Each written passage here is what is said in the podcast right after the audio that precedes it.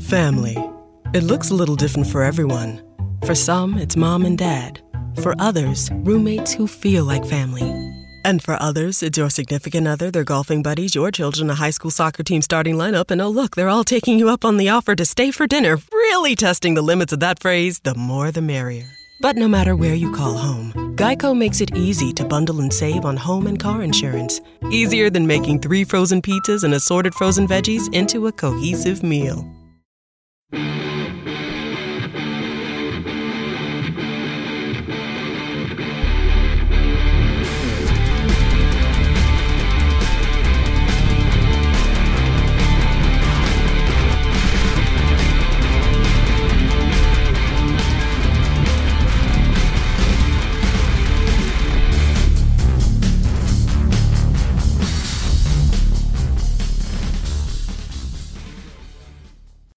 Welcome everybody to the Pot of Skew podcast. My name is CJ, and with me is my hetero life mate Rico. Yo, everybody, how are you today? All right, Rico, what's going on, brother? Oh God, you don't even really want to get started, dude. That good? Oh my, dude. I mean, honestly, like I'm down to talk about it, but I don't want to deviate from the special guest we have today. You mentioned we have a special guest today, Rico. Why don't you let everyone know who's here with us? Uh, the one, the only Stephanie. Hi, Hello, Steph. everyone. How are you, baby? I'm doing okay. Getting over being sick. Still have a cough, but mostly, mostly look good. Hi guys. It's How are you, CJ? I'm good. I'm good. It's it's yeah. It's been a long weekend, but um, good. Yeah, I can understand that. I can understand it. All right. So- So so as we all know, originally this was sort of an homage and an inspiration to Kevin Smith and his podcast. So that brought me and CJ together. Yep. And Stephanie and I got together through not Kevin Smith, but we figured a really good first conversation um, would be to discuss if Kevin Smith influenced her and how she feels about him on the whole, not his whole, but just on the whole, uh, as well as his films and if CJ and I are talking about Kevin and, and the whole gang, if it bothers her incessantly or if she is enjoying it. And let's just be real. We're gonna deep dive the View Askewniverse. Like, there's things we've not talked about in that world, and being that that's the inspiration for our show and our name, eh, maybe we should talk about it. imagine that. Yeah, right. So, CJ, why don't you start with your introduction to Kevin Smith? And I will go, then I will go into mine and Stephanie go next. Okay.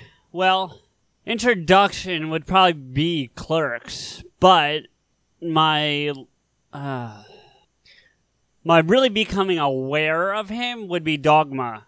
Honestly, um, like you, I watched his movies out of order. You well, not that you watched his, but you tend to watch everything out of order. So I figured True. that you know it's the same idea.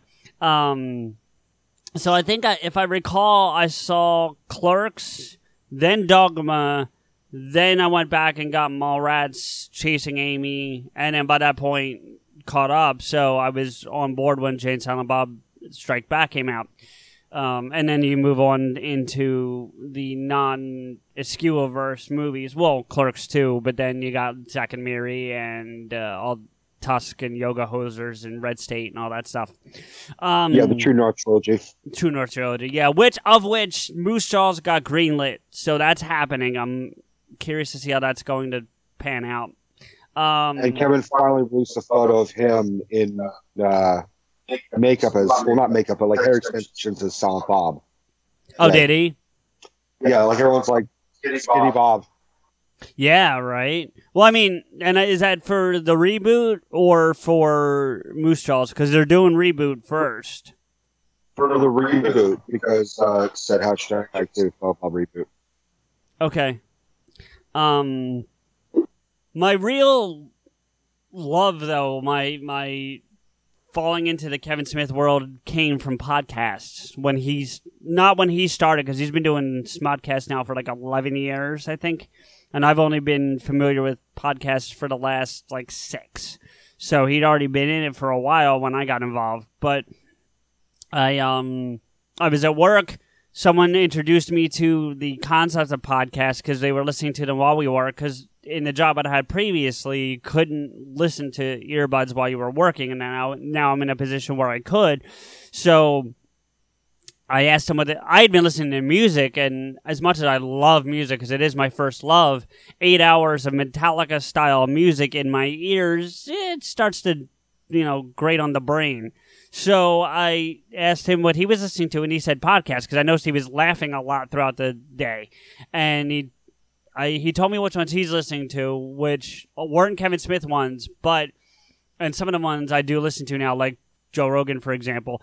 But um, I just went onto iTunes into the podcast and started just looking through, and I saw that Kev had one, and being a fan of his movies, I was like, all right, well, I'll check one out, and I forget which one I started with. It was it was either Smodcast or Fat Man on Batman. It might have even been Jay and Silent Bob's Get Old just because I figured Jay and Bob, you know, um, which I also thought would be interesting because as he says now on a lot of the get get old episodes, it's not them as Jay and Bob because it would be Jay talking the whole damn episode and Bob not saying a word or you know Kev not saying a word, but it drew right. me in and I just started falling down the rabbit hole that it is the Smodcast universe and now I listen to all of them all the time um, even the ones that he's not on, like like Tell Him Steve Dave and um, uh, last week on Earth with last week on Earth with Ben Gleib, um, shows like that. So that's that's where I'm at with Kevin. That made me go back and read officiate his movies.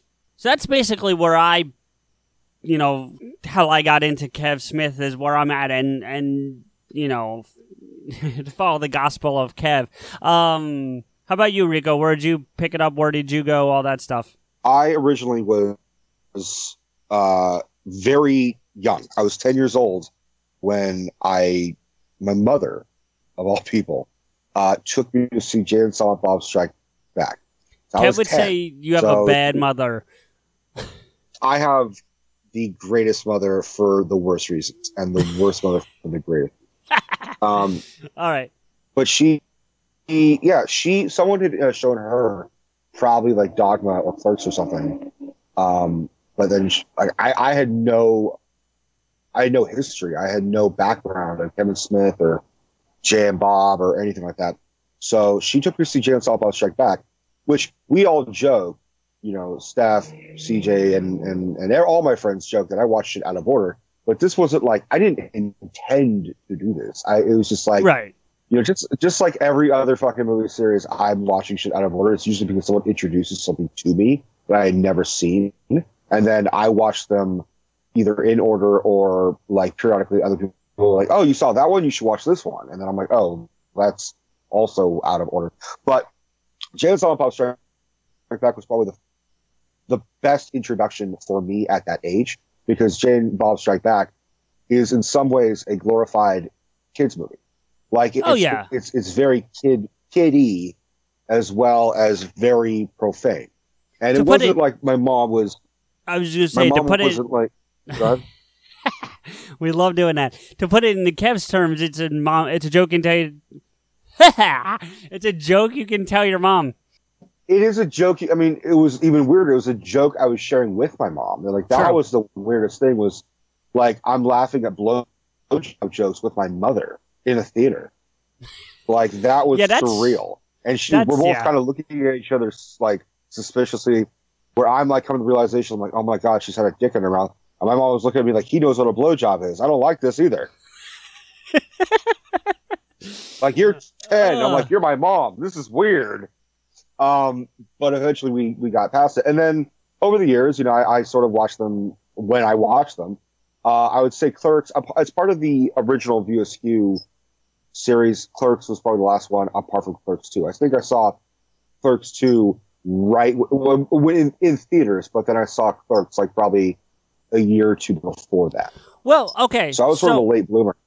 Right. So let's let's talk about how his movies are just quickly how they're classified, meaning that you have what's known as the Jersey trilogy, even though it's six movies. Um, but it's, Well, I call I call it the Views universe. Right. mean- Well, and I think it adopted that name, but originally he called it the Jersey Trilogy because it was well originally it was Clerks, Mallrats, and Chasing Amy, and I think he planned on stopping it there, and then he ended up doing Dogma, Strike Back, and Clerks Two, and he again intended to stop it at the end of Strike Back, and still did second Clerks, which I'm glad he did, but the point is he called that the Jersey trilogy for years. So in my heart and my mind, it's still the Jersey trilogy up through those six movies. I'm looking at the as now like the Views universe, phase one and phase two, like Marvel. Yeah, Like but what's phase phase one, two? Phase two would be Dogma, Jay and Bob Strike Back, and Clerks two. Okay, well, no, if that's your divide, I can see that. I just didn't know. I didn't know if you were. I was afraid you were going uh, Tusk or uh, Red State, Tusk, and uh, Yoga Hosers, which No, You know. um, Red State I would say would be like his his Ant Man. uh, no, actually, I think it's one of his better non-universe movies. I'm not saying it's not bad. I'm saying it's just well, I mean Ant Man's probably a bad choice, but I'm just I think Red State is probably his best overall film. Yeah, you but said uh, in, ter- in, ter- in terms of comedies, um, I think the funniest one for me personally is probably Jay and Bob Wait, wait, wait a second here. Are you guys knocking down Ant Man? Because I love Ant Man. Okay. That. That would be the one from the MCU that you like. I'm serious, because I know your issues with the other movies, and that would be the one that you like. Oh, don't get me wrong. I love a lot of them, but Ant Man Okay. is absolutely hilarious. It's like the layman how would how they would normally react if thrust into the situation. And I'm like, finally, someone who's like normal. I, I wouldn't say normal, but uh, okay. Well, normal. I, I see what you're saying. Normal in the sense of like he's like I'm really small now. Why is this happening? Oh well, Whereas yeah, like with Tony Stark, he's like I'm flying in the air because I know how to do this. right. You know, or Thor being like I'm God of Thunder, I have lightning, or Ant Man. She's right. Scott Lang is kind of like I'm in a drain. How do I get out of this drain? Yeah, I still think the movie. You, I think you called it in the MCU episode the redheaded stepchild of the of the uh, Marvel universe, and I think I still agree.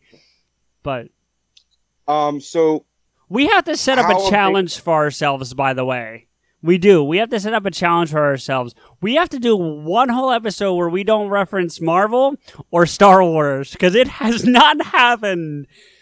By my count, up to this point, I'm not sure, but I'd have to go back and listen. But as of right now, I don't think we've done one where it hasn't come up at least once. well, why would you want to? I mean, it's part of our current pop culture. That's true. I'll start talking about DC, and I'll try and do it in a positive way. So eventually, uh, after the movies, I just eventually, I, I was going through a really bad period of my life. Not that I have ever actually had a good period of my life. Uh, I've had. Hey, you got had Steph. That's a good period. I'm sorry. No, I, I'm not. You fuckers interrupted me. I was going to say I've had I have good moments and good periods in the bad periods. So Just basically, like um, like Deadpool says, where life's a bunch of what? What does he say? Uh, it's a shitstorm with periodic commercial breaks of goodness or something like that. yeah, yeah, I would agree with that. Yeah. Steph, you approve, Steph? She's silent. That's not good. Looks like you're sleeping on Somehow the you- deck tonight, buddy.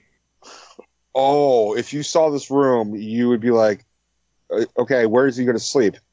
Uh, in the same bed because there's no more room. That's why I said the deck because Um, I figured you'd be outside. Oh, the deck. I, I, I didn't hear the deck part. Um, so I was going through a bad period because I wasn't with Stephanie. There, you happy? Um, Yes. and I was depressed and I was going through anxiety bullshit. And, uh, in order to cope with getting to sleep, I was playing, I had discovered his videos on YouTube and I had never listened to a single podcast and I was not like savvy or even interested. And then I was listening to his Fat Man on Batman interviews that he was doing with um, Mark Hamill and Kevin Conroy and and and other random fucking people. And then so that was my way of like relaxing was just like go to sleep, draining the battery on my fucking phone by having it plugged in and having the like YouTube app open and like like I would touch my phone the next day and be like fucking like on fire type of like feeling. So wait, Um, let me let me ask you something because you bring up something, and we can, if you'd rather deep dive on it later, we can. But Fat Man on Batman specifically is taking a couple of incarnations on from where it started. Um, started with him just talking Batman with the occasional interview. Then it switched to, I mean, the first episode had an interview, but there's some in the middle there that don't have any interviews. And then it became nothing but interviews, but it was still Batman related. And then it kind of branched into like a co-hosting thing with him and Bernardin, which I don't have a problem with. I love Marc Bernardin; he's awesome. I mean, it's a shame they weren't doing it sooner. But do you which? Oh, and then now he they do this live thing all the time at this Common Villainy Cantina out in L.A. So which incarnation do you? Because I I kind of miss the interviews. It's nothing against having Mark. Like if the two of them were interviewing people, I'd be okay with it. But like I do miss having that that more intimate uh, interview scenario. Um, originally, I love the interview process because I love a good interview. Like, I'm a Yeah. big fan of Inside the Actor Studio. Yeah, I love that show. Yeah. So, this was sort of like the Inside the Actor Studio with people that we would never see on Inside the Actor Studio. Right. Like Mark Hamill, or, I mean, like, we would get Harrison Ford, but like, and maybe we'd get like Michael Keaton or George Clooney or, or Christian Bale, but we would never get Kevin Conroy. So this is sort of like the geek actor studio. And that's You know sort of, I, I still miss that and I still enjoy that. You know what we Um, should do by the end of the episode? We should do the the Pivot, Bernard Pivot questionnaire. Oh, that's a great fucking idea. Um, I'll, Just- I can bring it. yeah, we up. can find it Oh, it's just- online. we, But we should do it Yeah, before the episode's out. That'd be that'd be fun. Anyway, so you know what? Um, not to unless you feel like there's more you specifically want to say, Rico. I'm not trying to cut you off, but we have this guest who's been sitting there quietly, patiently listening to us ramble, which she does anyway. So maybe we should let her talk. What do you think? I think I think in some ways we've been doing her a favor because I know she's not thrilled about. She's excited, but she's also very apprehensive. Well, why? But she I does the rants with you. This is less exposing, if you ask me. You hear that stuff? Uh, well, I don't know. It depends because I uh, I don't have the back history that you guys have with Kevin Smith for one. So what? So I started with Dogma. That was my first exposure. My sister showed it to me. We laughed our heads off, and it made me really question religion because it was never really talked about in our house. Okay. So that was really my first exposure, oddly enough, of a Uh, contemplative discussion about what it is and what it means and how it impacts people and that kind of thing. I'll tell you Even though real it quick. was in a very joking way. Yes, I'll Um, tell you real quick. I when I saw Dogma the first time, I was with a friend who is an atheist, and I had been questioning my religion, and we were in the theater full of people. Surprisingly, for a Kev movie, let's just be real, but and we were laughing our asses off at at parts of the movie where people were just silent. Like we were the only two motherfuckers laughing in the entire theater, and I'll never forget that because we were getting looks. Like Rico, one one episode you mentioned yelling out "Holy fuck!" at Star Wars and parents looking at you because there were kids. We were getting that kind of looks, even though we weren't yelling "Holy fuck." So it was that. But anyway, stuff. Please continue. Um, no, it wasn't anything like that. We watched it at home. Uh, we were borrowing it from like someone other friend had it on, I think VHS at the time. um, and then I saw Mallrats on my own, which I found actually pretty entertaining. It was fun because um, I also led a somewhat sheltered life. Like I always wanted to know what it would have been like to be a mall rat, to always be out with friends, to not be supervised with parents all the time, and and so that in its own way was also very entertaining to me. And then, yeah, but then you years end up on and years some and years later, shitty game show. I saw. Hmm? Family. It looks a little different for everyone. For some, it's mom and dad. For others, roommates who feel like family. And for others, it's your significant other, their golfing buddies, your children, a high school soccer team starting lineup, and oh, look, they're all taking you up on the offer to stay for dinner, really testing the limits of that phrase the more the merrier. But no matter where you call home, Geico makes it easy to bundle and save on home and car insurance. Easier than making three frozen pizzas and assorted frozen veggies into a cohesive meal. then you end up on some shitty game show. right uh no and and then um years and years and years i did see chasing amy which i had forgotten that i had seen it. And then rico re-exposed it to me and it was like seeing it completely new because i i literally forgot like how it ended. I forgot everything about it. And i have a tendency to do that. Um so then we rewatched chasing amy and then i had my very first exposure of clerks clerks 2 and Jay and Silent Bob and all of that. Uh, basically, the what the the two parts, the the Jersey trilogy that you guys have been talking about. I have not seen any of the extended stuff that he's done. Oh, I thought you showed her that stuff, Rico. Um, I had not showed her uh, Tusk or Yoga Hosers or Red State. I want to watch Red State with her. I Okay. think that'll probably be our next Kevin Smith film. But she did bring Mallrats, and I just I'm kind of like on the fence of whether I want to rewatch it. Why? Well, I'm just curious. We watch it before we had this discussion, so then you don't have yeah, to worry she about wanted to do it. She wanted to specifically do it for homework relation, like so she could talk about it for this. And I was open to it. I just was like, I don't really want to watch it right now. I, I because I think it's it's my least favorite of of his original uh, ones. It's just it does it to me. I would call that the Fredo of of his of his movies. I don't know about all that, but Uh, of of his jer- of his Jersey uh, movies. no, no, no. I, I, I know what you were Um, getting at, but uh, I still don't know if I agree.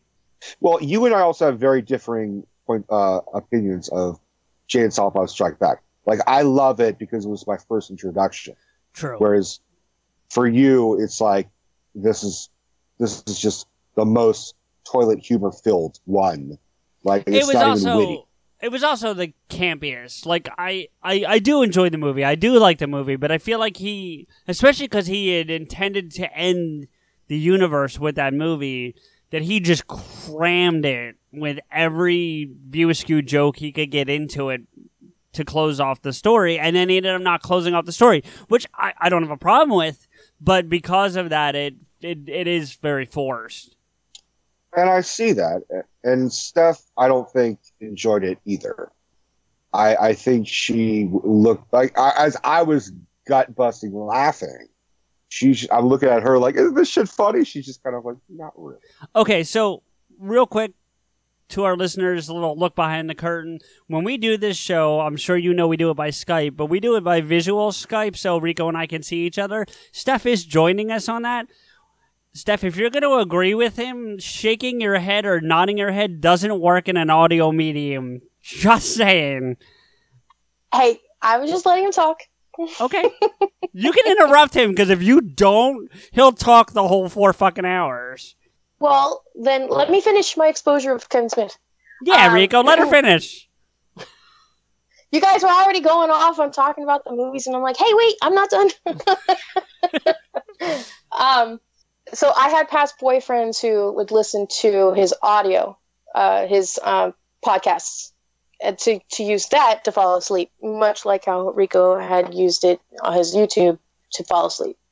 So I had heard some of his podcasting on my, you know, like with my boyfriends. um, In the background. it's not like I was paying attention and listening in and Right. being interactive with and following them. I always just got spot here or there, like exposure. So that's my extent of having Kevin Smith in my life. Okay, and then I think I think that can be a good thing sometimes because Rico, you and I, we, you know, jumped in feet first and we're deep. You know, like you know, to to use a Kev term, we're you know n- neck, chest, and face all all over that. You know what I mean? So, Like, there's- yeah, yeah, yeah. yeah. Where Yeah, Steph, we, we go ahead. we dove into it, and, and I think she sort of got hornswoggled into becoming a fan. Yeah, hey, hey, I- hey, that's not true. I wasn't like pulled in and and like you're gonna like this or or else, you know. I think you like it.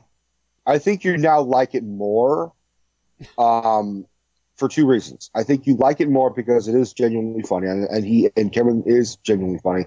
I also think you are you like it because you you started liking it because I liked it.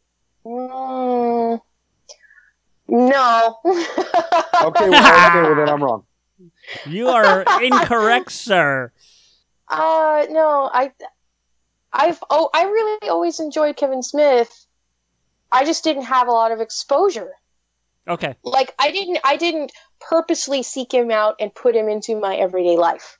You That's don't fair. Not that I didn't a find him funny. You don't view him as much of as like a religion as CJ and I did and do.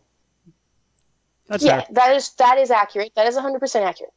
But it's not that I don't enjoy him, and I do enjoy the movies, and I do enjoy listening to his podcast. But before I had you guys in my life, I didn't actively seek him out and and listen to him every other day. Like So you were sort of just not a Catholic. You were like a you were like a Protestant. Now now we've converted you to the Catholicism. Uh, well, and and I'll add real quick, Steph, that a third reason you might like them more now is that eventually it may help pay the bills. So Yeah, I need to get that. I need to get those bills for my sex change operation. Okay, are you Just are you terrible. announcing something? Yes, I'm trying to become a dolphin. Aha. Well, there are detailed instructions online on how to fuck a dolphin, so you know we can get you those. What? Hold on. Why do you know there are detailed instructions on how to fuck a dolphin? Because I know question, someone you- who knows no, that. no. My second question first. Do you fuck in the blowhole? Oh, I've never read them, so I don't know. But Well, you know about them. I know they exist, yes. And I've seen that they exist, but I never read them in detail. Mhm, sure. Okay. For the record, I have no interest in fucking a dolphin nor turning into one. I was just making a joke on hey, all you dolphin lovers out there. Yeah, you're gonna I, I, on I, our I like ass. my, my I like my tuna dolphin free. Okay. okay. So, so Stefan, we have we covered your exposure and interest in Yeah, seriously, you're are you done talking? We let you talk for like ever. Can we like talk for like a second? like you just go on and on and on. Like I love you, I love hearing the sound of your voice, but like, come on, it it's you're a guest for Christ's sake. really? yes, we've covered my exposure of Kevin Smith, my background. What one question though? Um, how do you how do you feel about him? Do you feel not just his filmography, but how do you feel about him as a man? How do you feel about him as a filmmaker? How do you feel about as an influence to me and CJ? Like there are positive and negative influences in people's lives that you can just be like, like, like, not to fucking beat a, a dead horse, but like, I'm a big fucking fan of Sinatra. You're not overly fond of that would you look at Kevin Smith the same way as you do Sinatra for me? Uh, no. okay. Answering question number one How do I see Kevin Smith as a man? Uh, I think he's very inspirational. He's got quite, quite a following, and he does his best to use his position and power for bettering mankind in, in, in, essentially. Like when the whole uh, shitstorm happened with Weinstein, he did the best he could to rectify his connection, and is still doing so. Absolutely. And when when he had his heart attack and he's like, "Oh my gosh, this has been a real eye opener."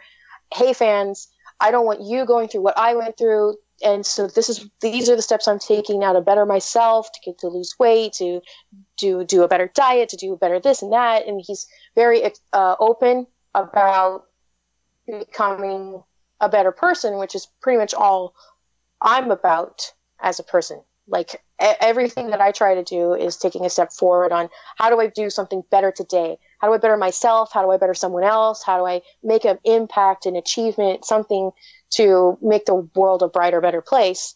Even if that's just telling someone that they're wearing a really beautiful blouse or telling someone, thank you very much, genuinely, thank you very much for opening the door for me.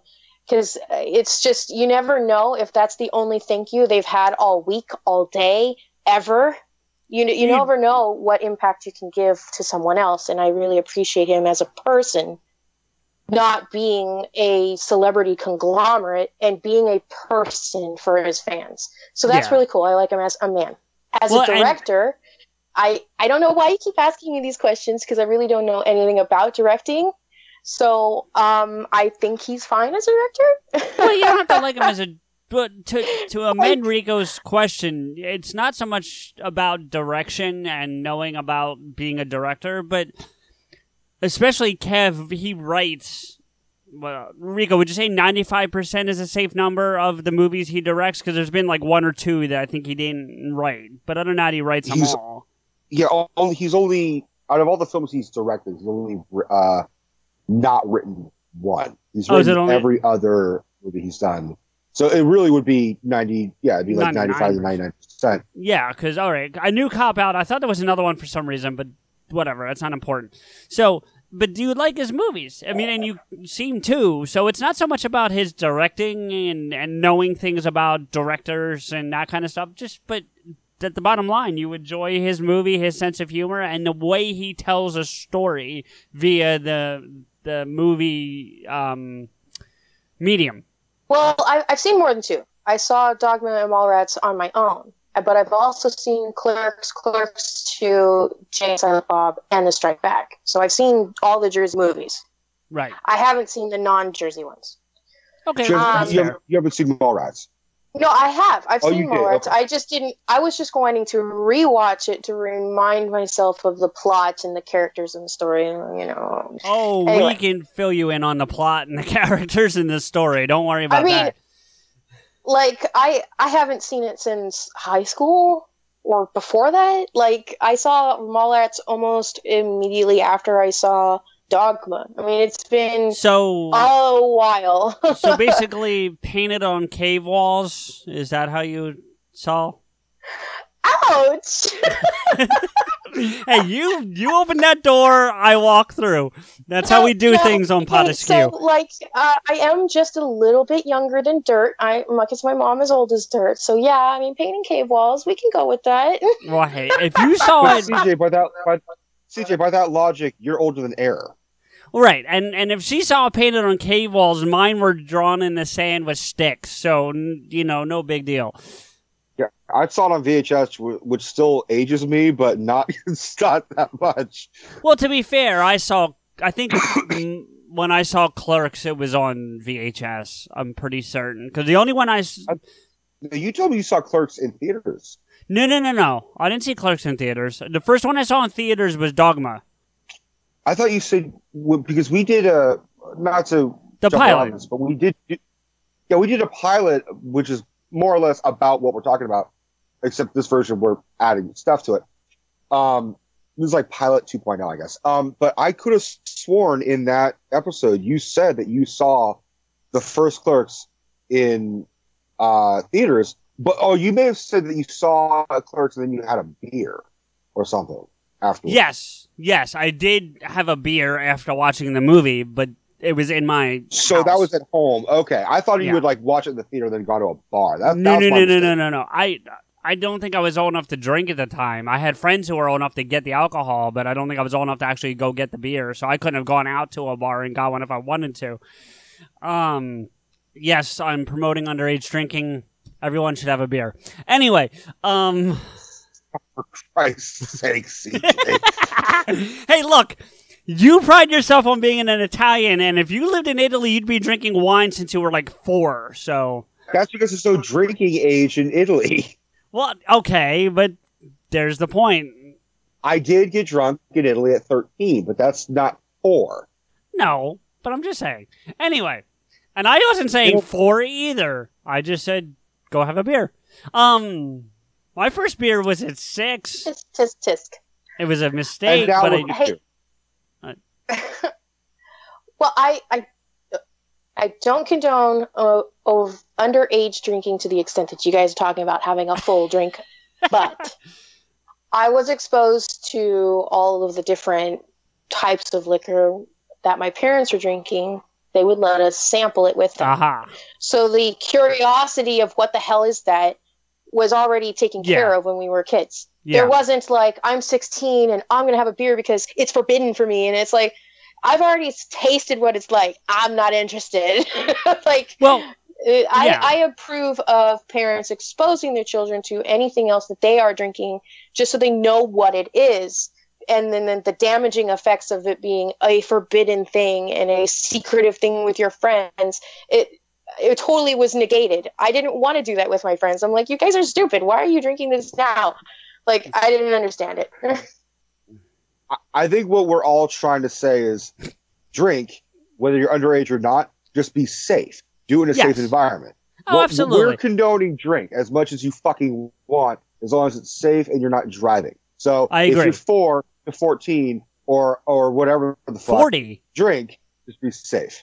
Yeah, absolutely. And look, if we're actually preaching the word of Kev, for lack of a better description, no one should drink and everyone should smoke weed. So there you go. It, you would not want me to smoke weed and then be on camera or on audio because I'd be like, I will actually fuck a dolphin right now. now I want that episode. I'm just saying. I'll be sober, you be high, we'll do it.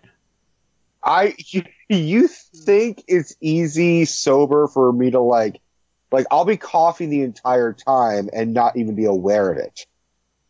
Yes, but if it's because you've been smoking the ganj, I'm all for that. That's a different kind of coughing. Anyway, Please don't ever. we're refer pissing to it Steph off. I can ganj. see the look. It's so. Uh, Oh. I think. Wait, okay. Oh, who's talking? I'm asking. Okay, I'm sorry. Go ahead.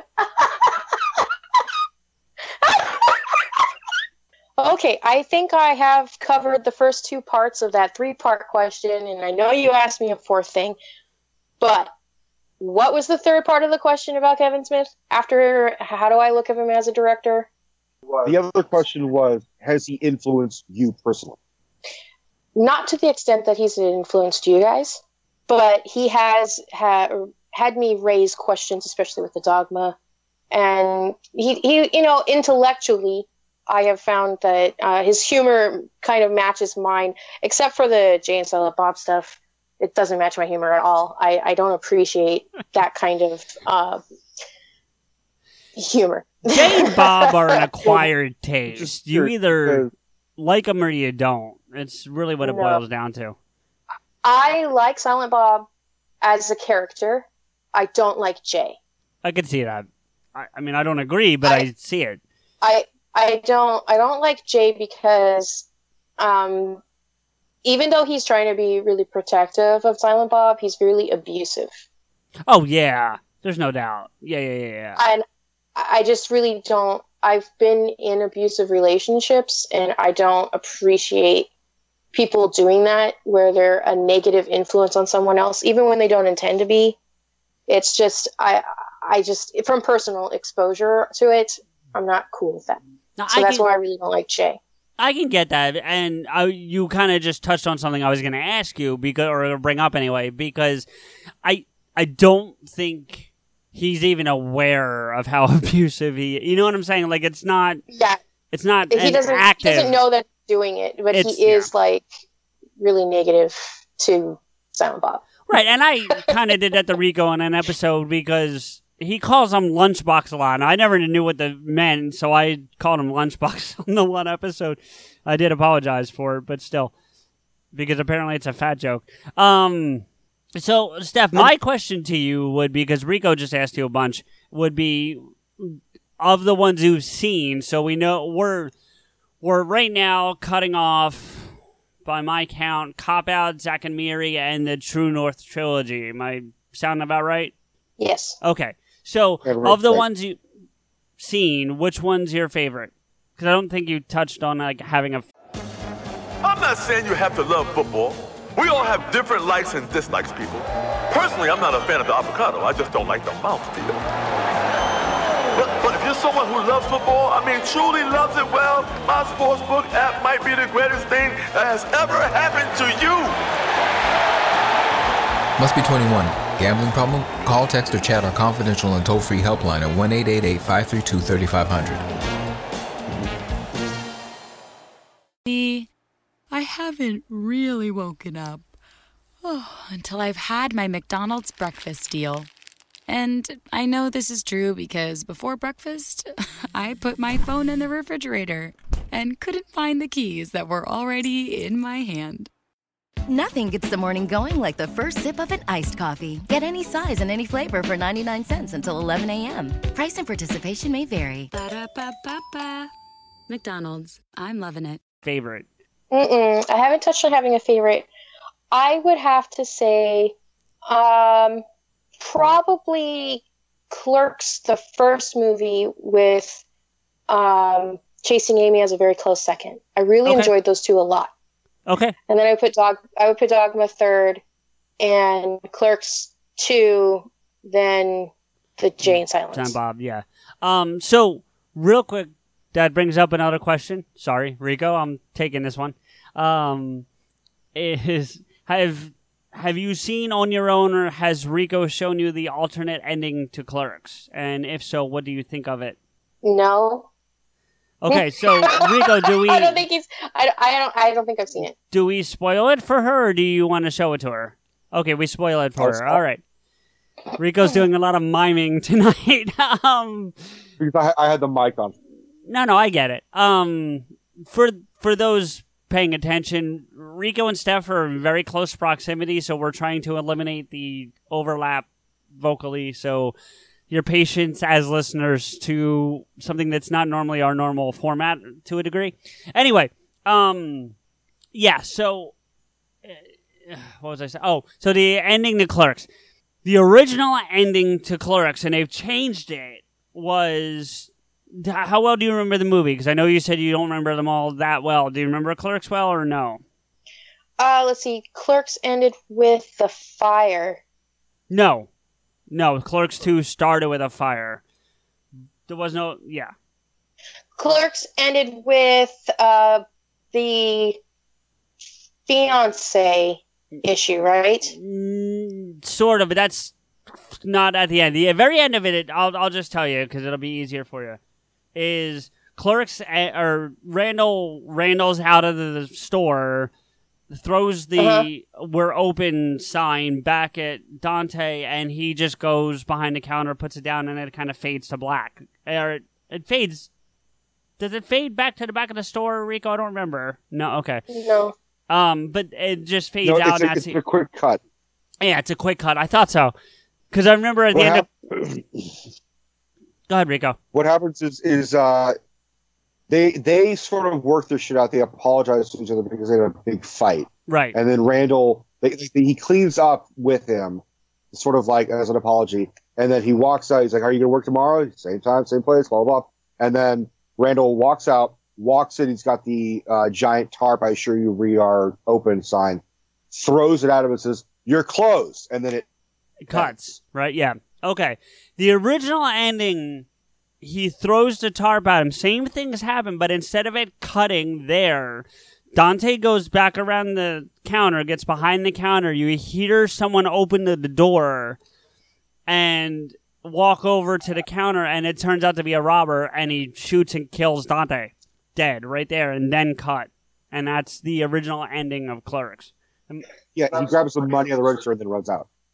Okay, yeah, right, right, right. I did forget that, but yeah, and and and that's it. And so Dante gets killed, and they Mhm. tested that a bunch, and everyone was like, "No."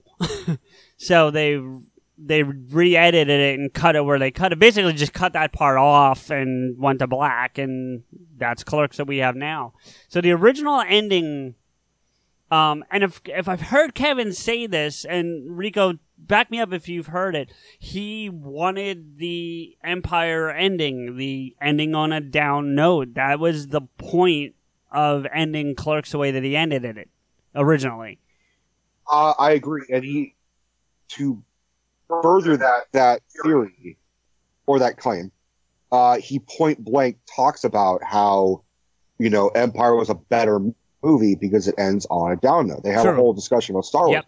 So he almost gave us an Easter egg for what was going to come, but ended up not happening. And fuck, man, thank thank fuck he didn't. Yeah. Because if he had done that, it may have just closed off the whole franchise without him even being aware. But he, because he said, you know, it was still open. I mean, we still would have had every other character. He sort of, I mean, Silent Bob would have been the Rosencrantz and Guildenstern of the View Askew. Right.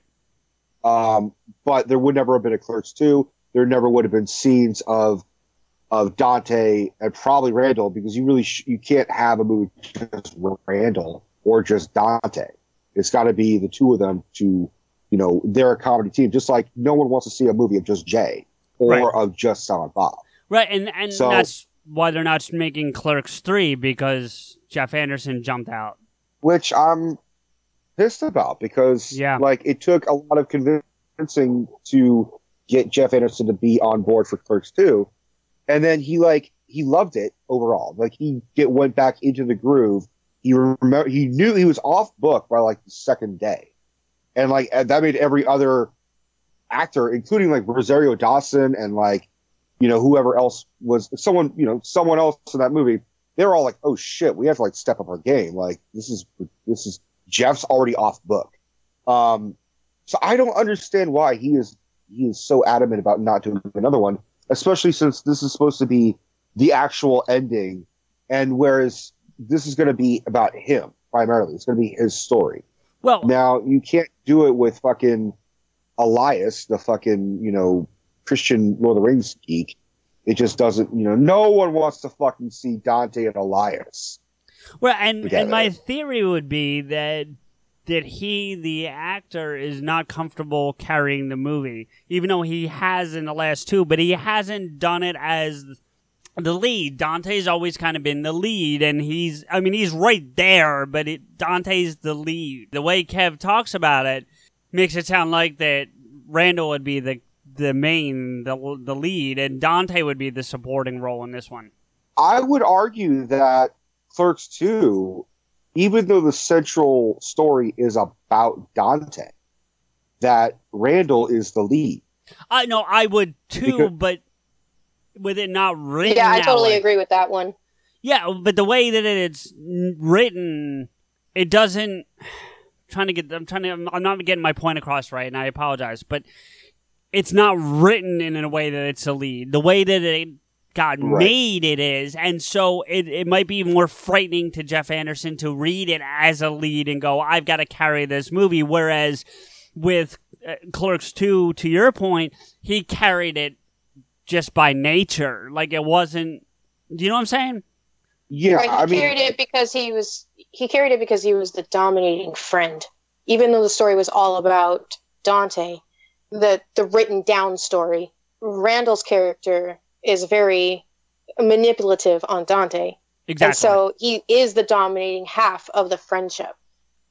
but not in that And way. he That you- just naturally he just naturally t- took over the, the movie. Like Right, but not in the way that you don't like what Jay does to Bob, because it's a different dynamic. Would you agree? Uh, it is a different dynamic, but I, it, it not, but it's it's to a different degree, but it's the same. It's the same that Randall is is very manipulative. Okay, that's I fair. don't. I think that as a person, Randall is very selfish, and Oh, yeah. he he gets away with shit, which bothers me because I'm a very selfless person. Okay, And so, but I understand that those kinds of friendships, and I've seen my sister have them, and my cousin has them, and it's like I, I get it. I mean, when you've known each other, you've known each other for your entire life, essentially. yeah, There, there's not there's no walking away from that. Not really. There those there are those friendships. My cousin has a group of five people, and there's one who's the super geek, one who's the like somewhat normal guy, one who's the absolute asshole that everyone wants out of the group, but they will never kick him out because they've known each other since they were five, and one who's kind of the slow one. Then there's my cousin. You know, it's like the the five guys that just always hang out together. Steph, which one are you? I I would I would ask you though, Steph, and I think this is a valid question is because I don't disagree with your point, but at the same time, I take you to the jail scene at the end of Clerks 2, where Mhm. he's basically telling him, like, I need you. You're my best friend. I love you. Like, eh, Mhm. you know, so that is very the other side of the coin, if you will, where you don't get that with Jay and Bob very often, if at all. So, yeah, that's why I said that it's a different it's a different degree of him being the jerk of the friendship. but I would Because almost, I would almost he doesn't argue, do I don't think he does it intentionally either. well, I would argue that there, there are certain things that he does, like when he goes on his friend, when they were talking in the car. Please complete the scene for me. When they're talking in the car about what's the topic? Well, oh, About- oh, oh, when uh, the pickle fucker part, when they're coming back from the um, go kart races, is that what you're talking Yes. about? Yeah, they're And he talking about. him on- he goads him into confessing something. He's like, "Yeah, no, I would never have done that." And it's like, Oh, what the fuck? oh, you're talking about the Like- first one, the first movie where he's No. talking about. I'm not sure which one she's talking about. I know I know what she's doing. She's talking about the first one where they are on their way to the funeral. Yeah. Okay. And, and and he talks about how he tries to suck his own dick. Yep. and how his cousin did that and how he's like, I never did that. Well, right. Yeah. Um. But for a split second, I thought Steph, you were about to reference. There's a delete. There's a short that Kevin made with Dante and Randall. That was a short, and it was also a deleted scene from Clerks 2, which was same exact type of conversation, not the exact plot of the conversation, but the same thing. Where he's talking about like, like the it's called the flying car. CJ, you know what I'm talking about? No, I don't think I know this. Believe it or not. You don't know this? So there's a whole like bit that Kevin wrote and had Jeff and and uh, uh, Brian, uh, Yeah. Brian O'Halloran and, and and Jeff Anderson redoing their Dante and Randall roles, and they're in the car and they're arguing about whether the flying car would actually be like a legit good thing or would it be a legit bad thing. And it's like a nine minute thing, and you it's the exact same thing where like Randall. So Dante's like, fine, I will. I'll get the fucking flying car. Jesus, are you happy? And then Randall's like, I don't care. I don't want the flying car. yeah, that sounds like those two. Oh, we all we all, are gonna find that clip. CJ, you especially have got to find that clip. I wonder It's if just called the flying car. I wonder if it's on one of the special features I have because I have all kinds of bonus editions for all those movies, so it could be on. Well, it's definitely on YouTube. Okay, well I'll find it there. Um, so yeah, I was just just wondering So because Did they that have- answer your question? I don't Yeah. know if I answered your question. No, no, no, absolutely. Look, this is not a quiz show. There's no right or wrong answer here. And if the conversation spins off, then fan fucking tastic. You would think you know this. You listen to the sh- the shows we do. For one million dollars. yeah, there you What's go. What's your final answer? Oh God, Regis is here. Um, No, no, no. That's a reference to Hole in the Head. it's also Regis. It's a Yeah, it, it was an alcohol. okay. Um, oh, so you know what? Uh, that you you brought up that short Rico, and it made me think of something I wanted to ask. I'm sure you're familiar with, but not sure Steph's familiar with. There was a very, very, very short-lived Clerks cartoon, Oh, and I'm God. wondering if you've seen that. I- Are you asking if I've seen it? Uh, well, I've I'm seen it. assuming you have. I was more to Steph, but yeah, it's open to you too. No, I haven't seen it. No. Oh, I own it. I own it on VHS. I own like the Clerks cartoon TV series, like including it's called like the Lost Episodes or something. And I have that somewhere Clerks on VHS. Uncensored, I think is what it's called. Uncensored, yeah, Clerks Uncensored. Oh, I might even have it like around here somewhere. Anyways, Yeah, Um, I, it's it's fun, and I well, we never talked about this in the pilot, so actually, like, I watched it as I was sort of like really like obsessing over Kevin's movies. So pre-podcast, but still very much into his movies. sure. and I was like really like disappointed. I was just not as uh, entertained. I also thought that uh, I mean he he obviously was making it more kid friendly, Well, not and just I that. thought that was the it no was he he because. Jay and Silent Bob originally are drug dealers, but in the cartoon, um, they're just like sh- they're just pulling shenanigans. Like Well, they're yeah. not dealers of any kind. but you gotta for like you gotta figure it's prime time on ABC. It was like at eight o'clock at night on ABC on like a Monday or something. Like it's not it, it's not conducive to um that ma- the normal clerks material. So they had to to I want to say dumb it down, but I don't think that's the right way to put it. But they had to change it to make it fit, which is why recently he had interviewed on Smodcast. What the fuck is that guy's name? The guy that created Rick and Morty. Do you know that guy?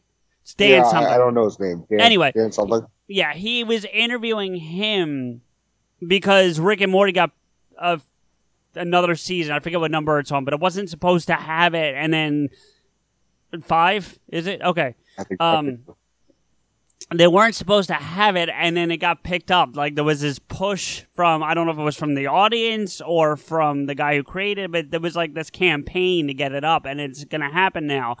And so Kev interviewed him about what happened. Now I haven't listened to the interview because honestly I don't like the guy that did Rick and Morty, so I don't want to listen to it. But um, when he announced it on Twitter, I sent a Kev to, uh, I sent a reply to that tweet going like, Kev, more importantly, talk to him about getting in Clerks Uncensored back. Like, put that on Netflix or Showtime or one of those channels. Because Adult Swim on Cartoon Network would be a perfect spot for that if it's not going to be on, like, you know, uh, a streaming service or a premium channel because you can get away with a lot more. May not be full on, you know, clerks level, but you could get away with Jay and Bob being drug dealers. Absolutely. So, I think that's what I would prefer more. I would prefer it if it was more closer to the actual, actual source because it just Right. came off like it came also came off very.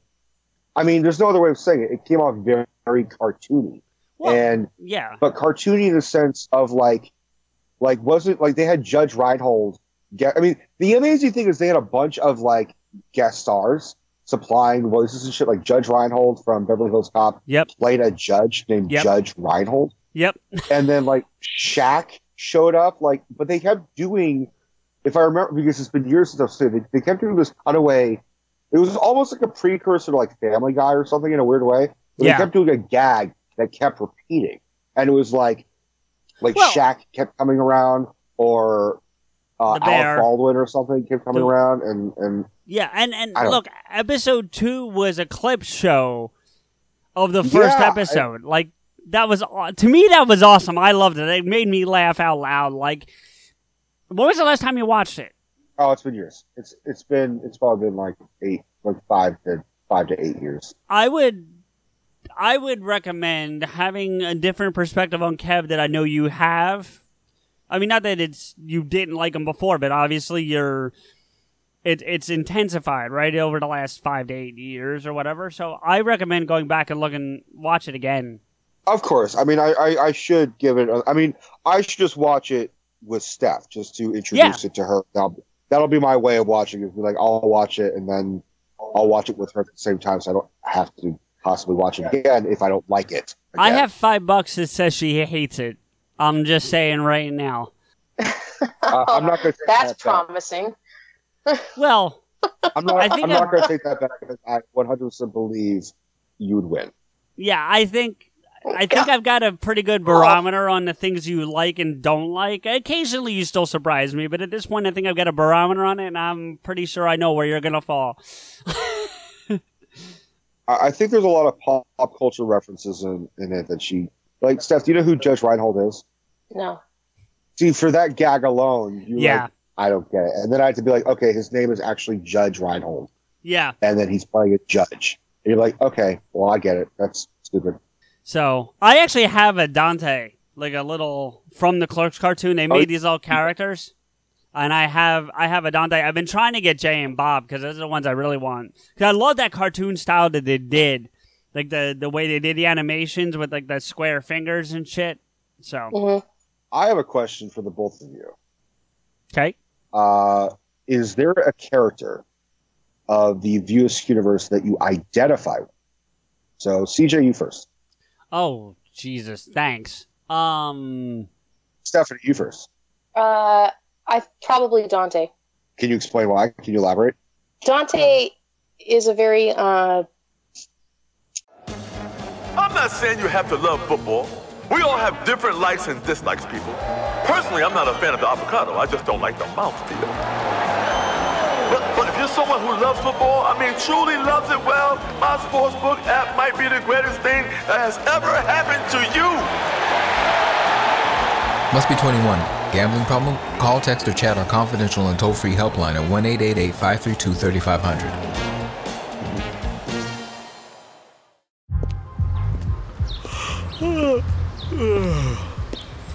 888 532 3500. The only thing better than grinding all night for your side hustle is your roommate picking you up with Mickey D's breakfast. The perfect pickup deal.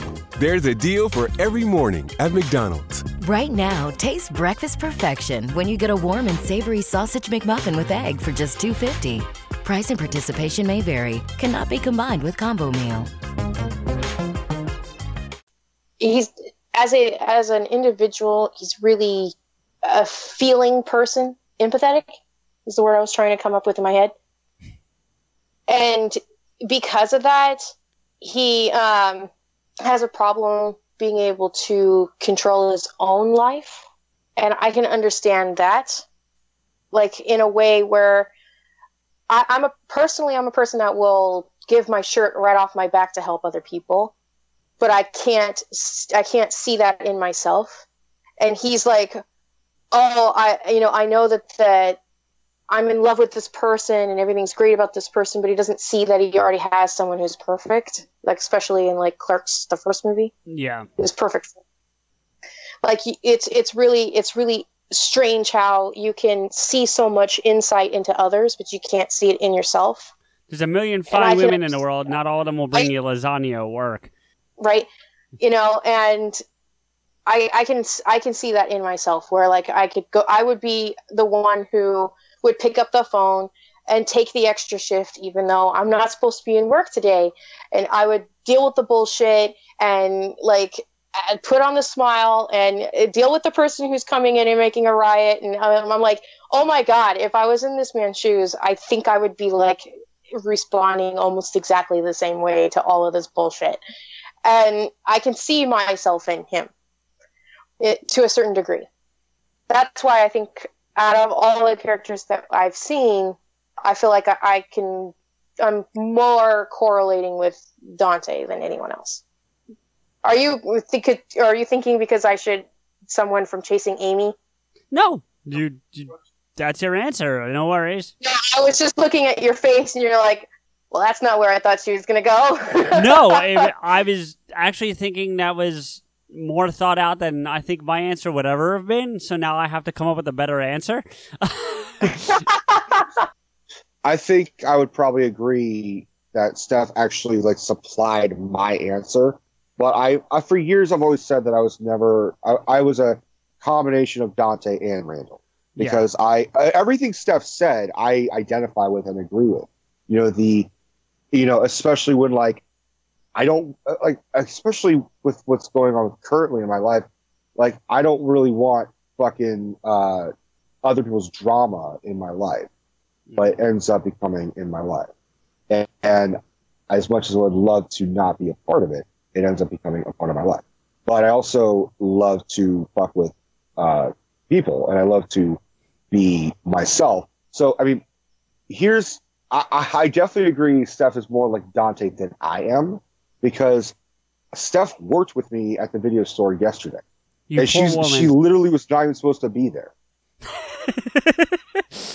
Uh, that's funny. Um, and and I was like, you know, there have been many, many, many days where I have like just the other day I went in just to get my check, and my ch- the my boss hadn't uh, messed around with the funds. He had to go home, so I ended up staying an extra like half hour on my day off to close up the store so he could fucking go and like do my so I can get paid so I can cash my check. And I literally said it to about four different- people that came in. I said, "Hey Rico, what do you? How are you doing?" I'm like, "I'm not even supposed to be here today." That's funny. But then, then the Randall part took over, and I was like, "What the fuck do you want?" And then, Yeah. but I only do that with with customers I actually can get away with that, and, and Right. they know me well enough. But I would also say that I really identified with Holden, the um the Ben Affleck character in Chasing Amy. Oh, is that yours? You've both taken my answers. It's quite comical, actually.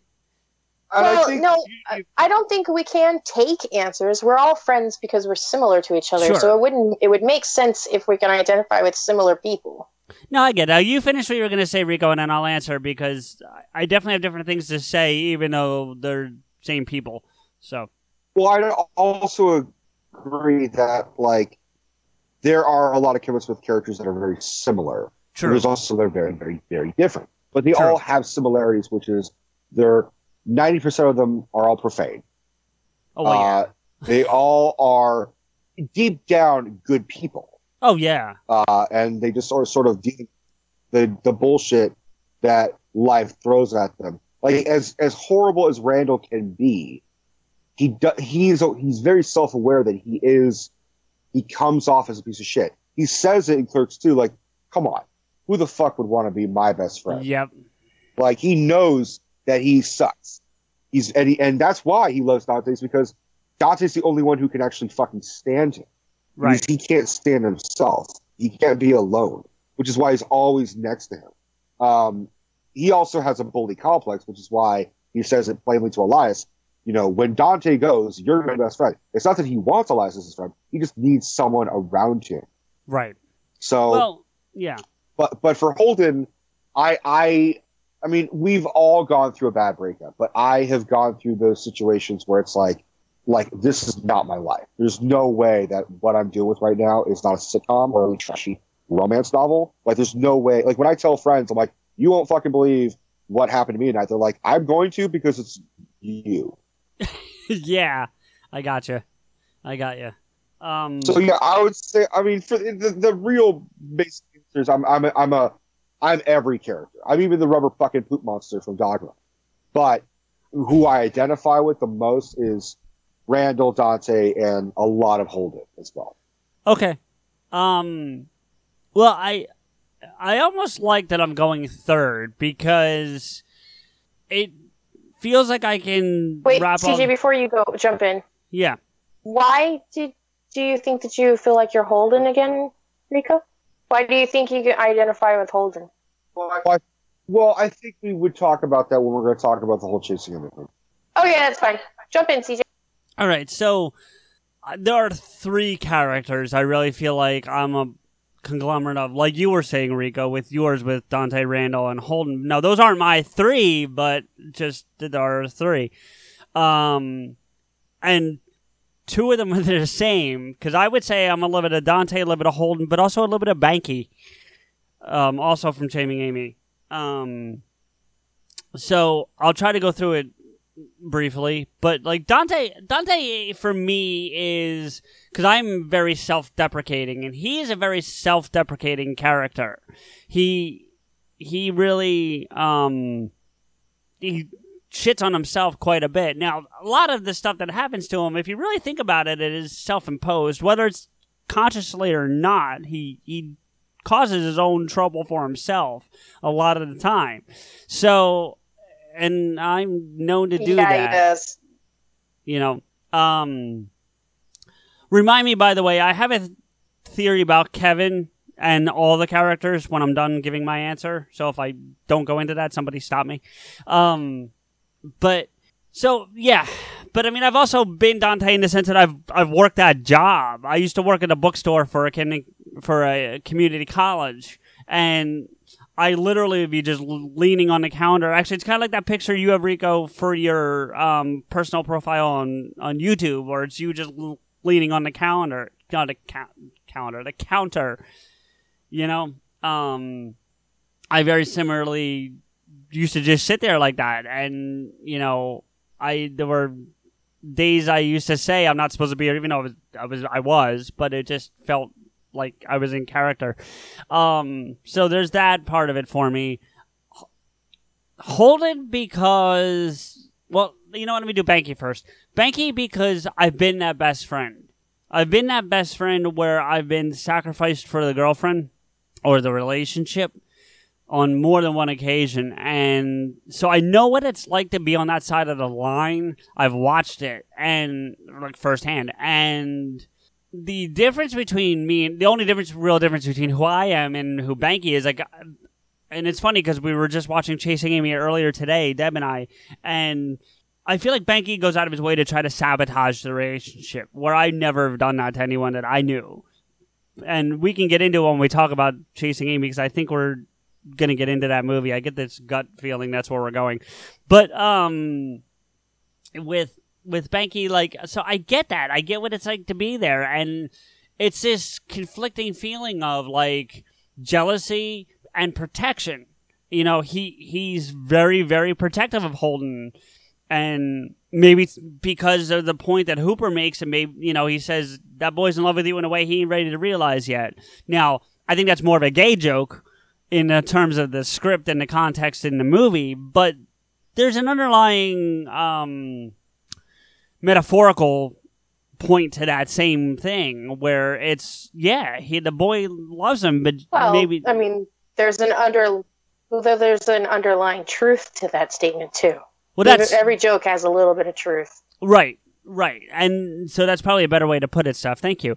Um you know, so there's that. And then but on the other side of Holden, Holden's a hopeless romantic. And I am certainly that. I always have been.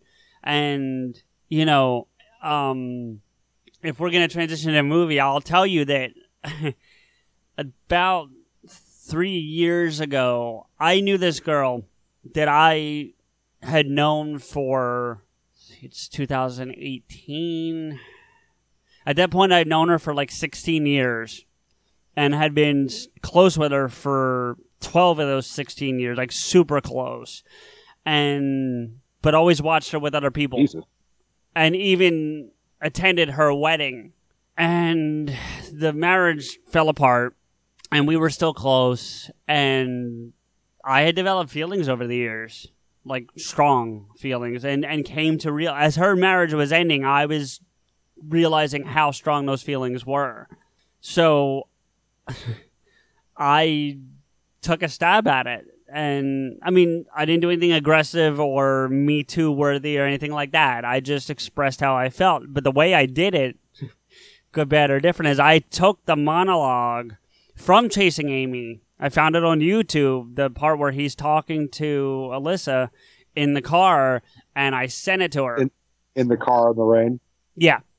And I sent it to her. And, well, let's just say it didn't work out very well. Um, she not only told me no, but decided we could no longer be friends. And we haven't spoken since. So, Oh, yeah. So, yeah. That's my experience so- as Holden. no, no disrespect to your current, no disrespect to your current relationship, Yeah. but would you in some ways categorize this for this this other person as your Amy? No.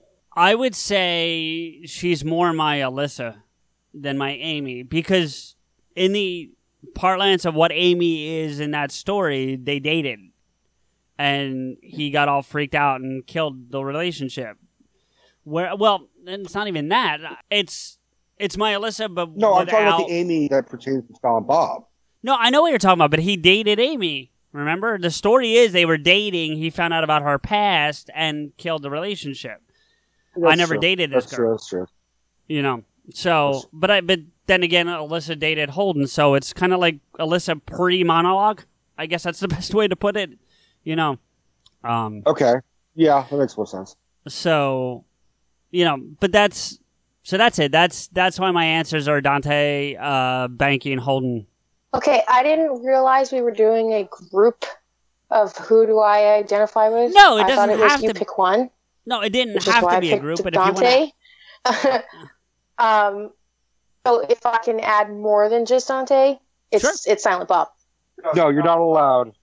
It, it's it's definitely Silent Bob. I very much have been that friend and partner who just stands there, is supportive, and then every once in a while pulls that one liner out and is like, hey let's spot check here."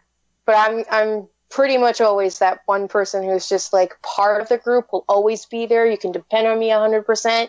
We'll take every blunt joke. we'll be the end of every joke. No problem. Don't give a shit.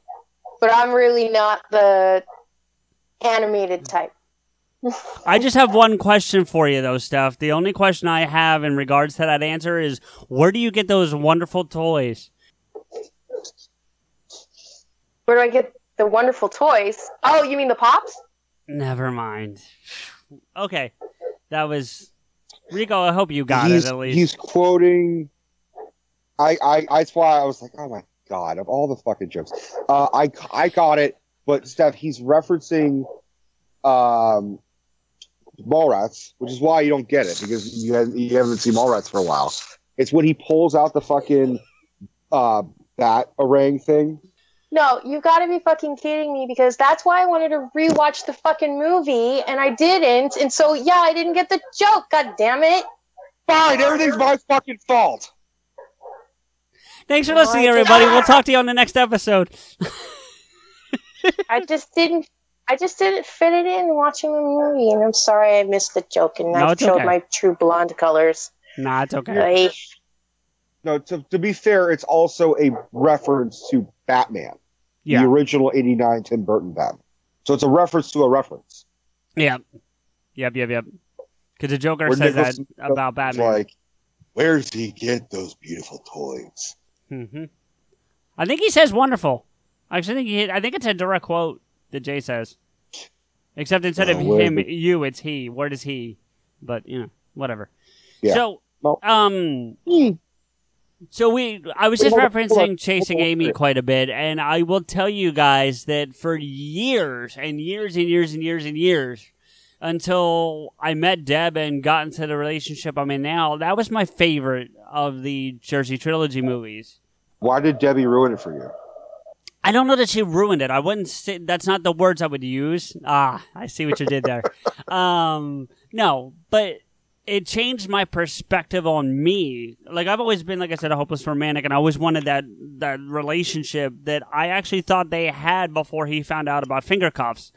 And you know, well, no, but that's what that's what spoiled the relationship. Like I'm not making a joke or being smartass, but that's that's the point where the relationship kind of sours for him. And I'd always wanted that relationship, that that level of love, and I mean I have that now with Deb, so I don't need it anymore. And I think I used to go searching for that in movies because in a lot of movies that have that kind of trope, I've um, identified with them more. And High Fidelity is one of those movies I still identify with a non Kevin Smith movie, but because I really feel like I'm John Cusack's character, um, Rob. You know, like I still feel like I'm look not. like. John Cusack, actually. No, I don't think so. Thank In you. no, but it like you look like John Cusack. I don't.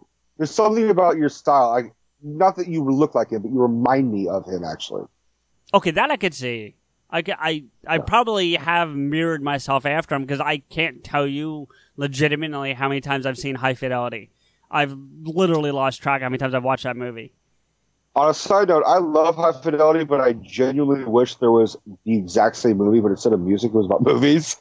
So I could be like, this is my, this is exactly me because we, I identify with that as well, but not so much on music. But exactly the same way with movies because I'm thinking like, oh fuck, I gotta like this girl is exactly like this one scene, this one movie that I saw like eight years ago. I'll I'll do you one better, Rico. I actually went as far as to do the top five track down at one I- point, and it didn't. It went worse than it did in the movie. Like it was Uh, I was gonna bad. say, why would you do that to yourself?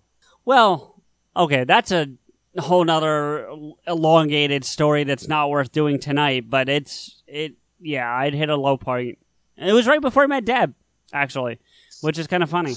But um, so, what was that one point that you wanted to make sure that we talked about? Oh, with the yeah, no, because well, Kevin has said that he based Dante and Randall off him and Brian Johnson from Comic Book Men. It's it was always that he was Dante and Brian was Randall. But I would venture to say that even if it's on a subconscious level, that all of his characters, or at least the major ones, so we'll say Dante Randall, Jay Bob, well, not so much Jay and Bob, but the other characters. So Dante Randall, um, Elias, even to a degree. Um, anyway, you get the point that they are split personalities of Kev. They're like they're like parts of him. Like they're really big parts of who he is, and all those characters make him up. Which means pickle fucker's a whole lot more confusing than it should be. Well, again, I'm talking Well- like main players, so I don't know if the pickle fucker applies, but Well, you know, um, every good writer takes a bit of themselves and put it, it puts it in a character. So to, I could understand where Kevin is talking about. Get 30% shorter average wait time. When you buy and book your appointment at discounttire.com, you can get 30% shorter average wait time in the store. Discount Tire. Let's get you taken care of. And now the weather. Expect partly cloudy skies with an excellent chance of maximum refunds. Wait, that can't be right.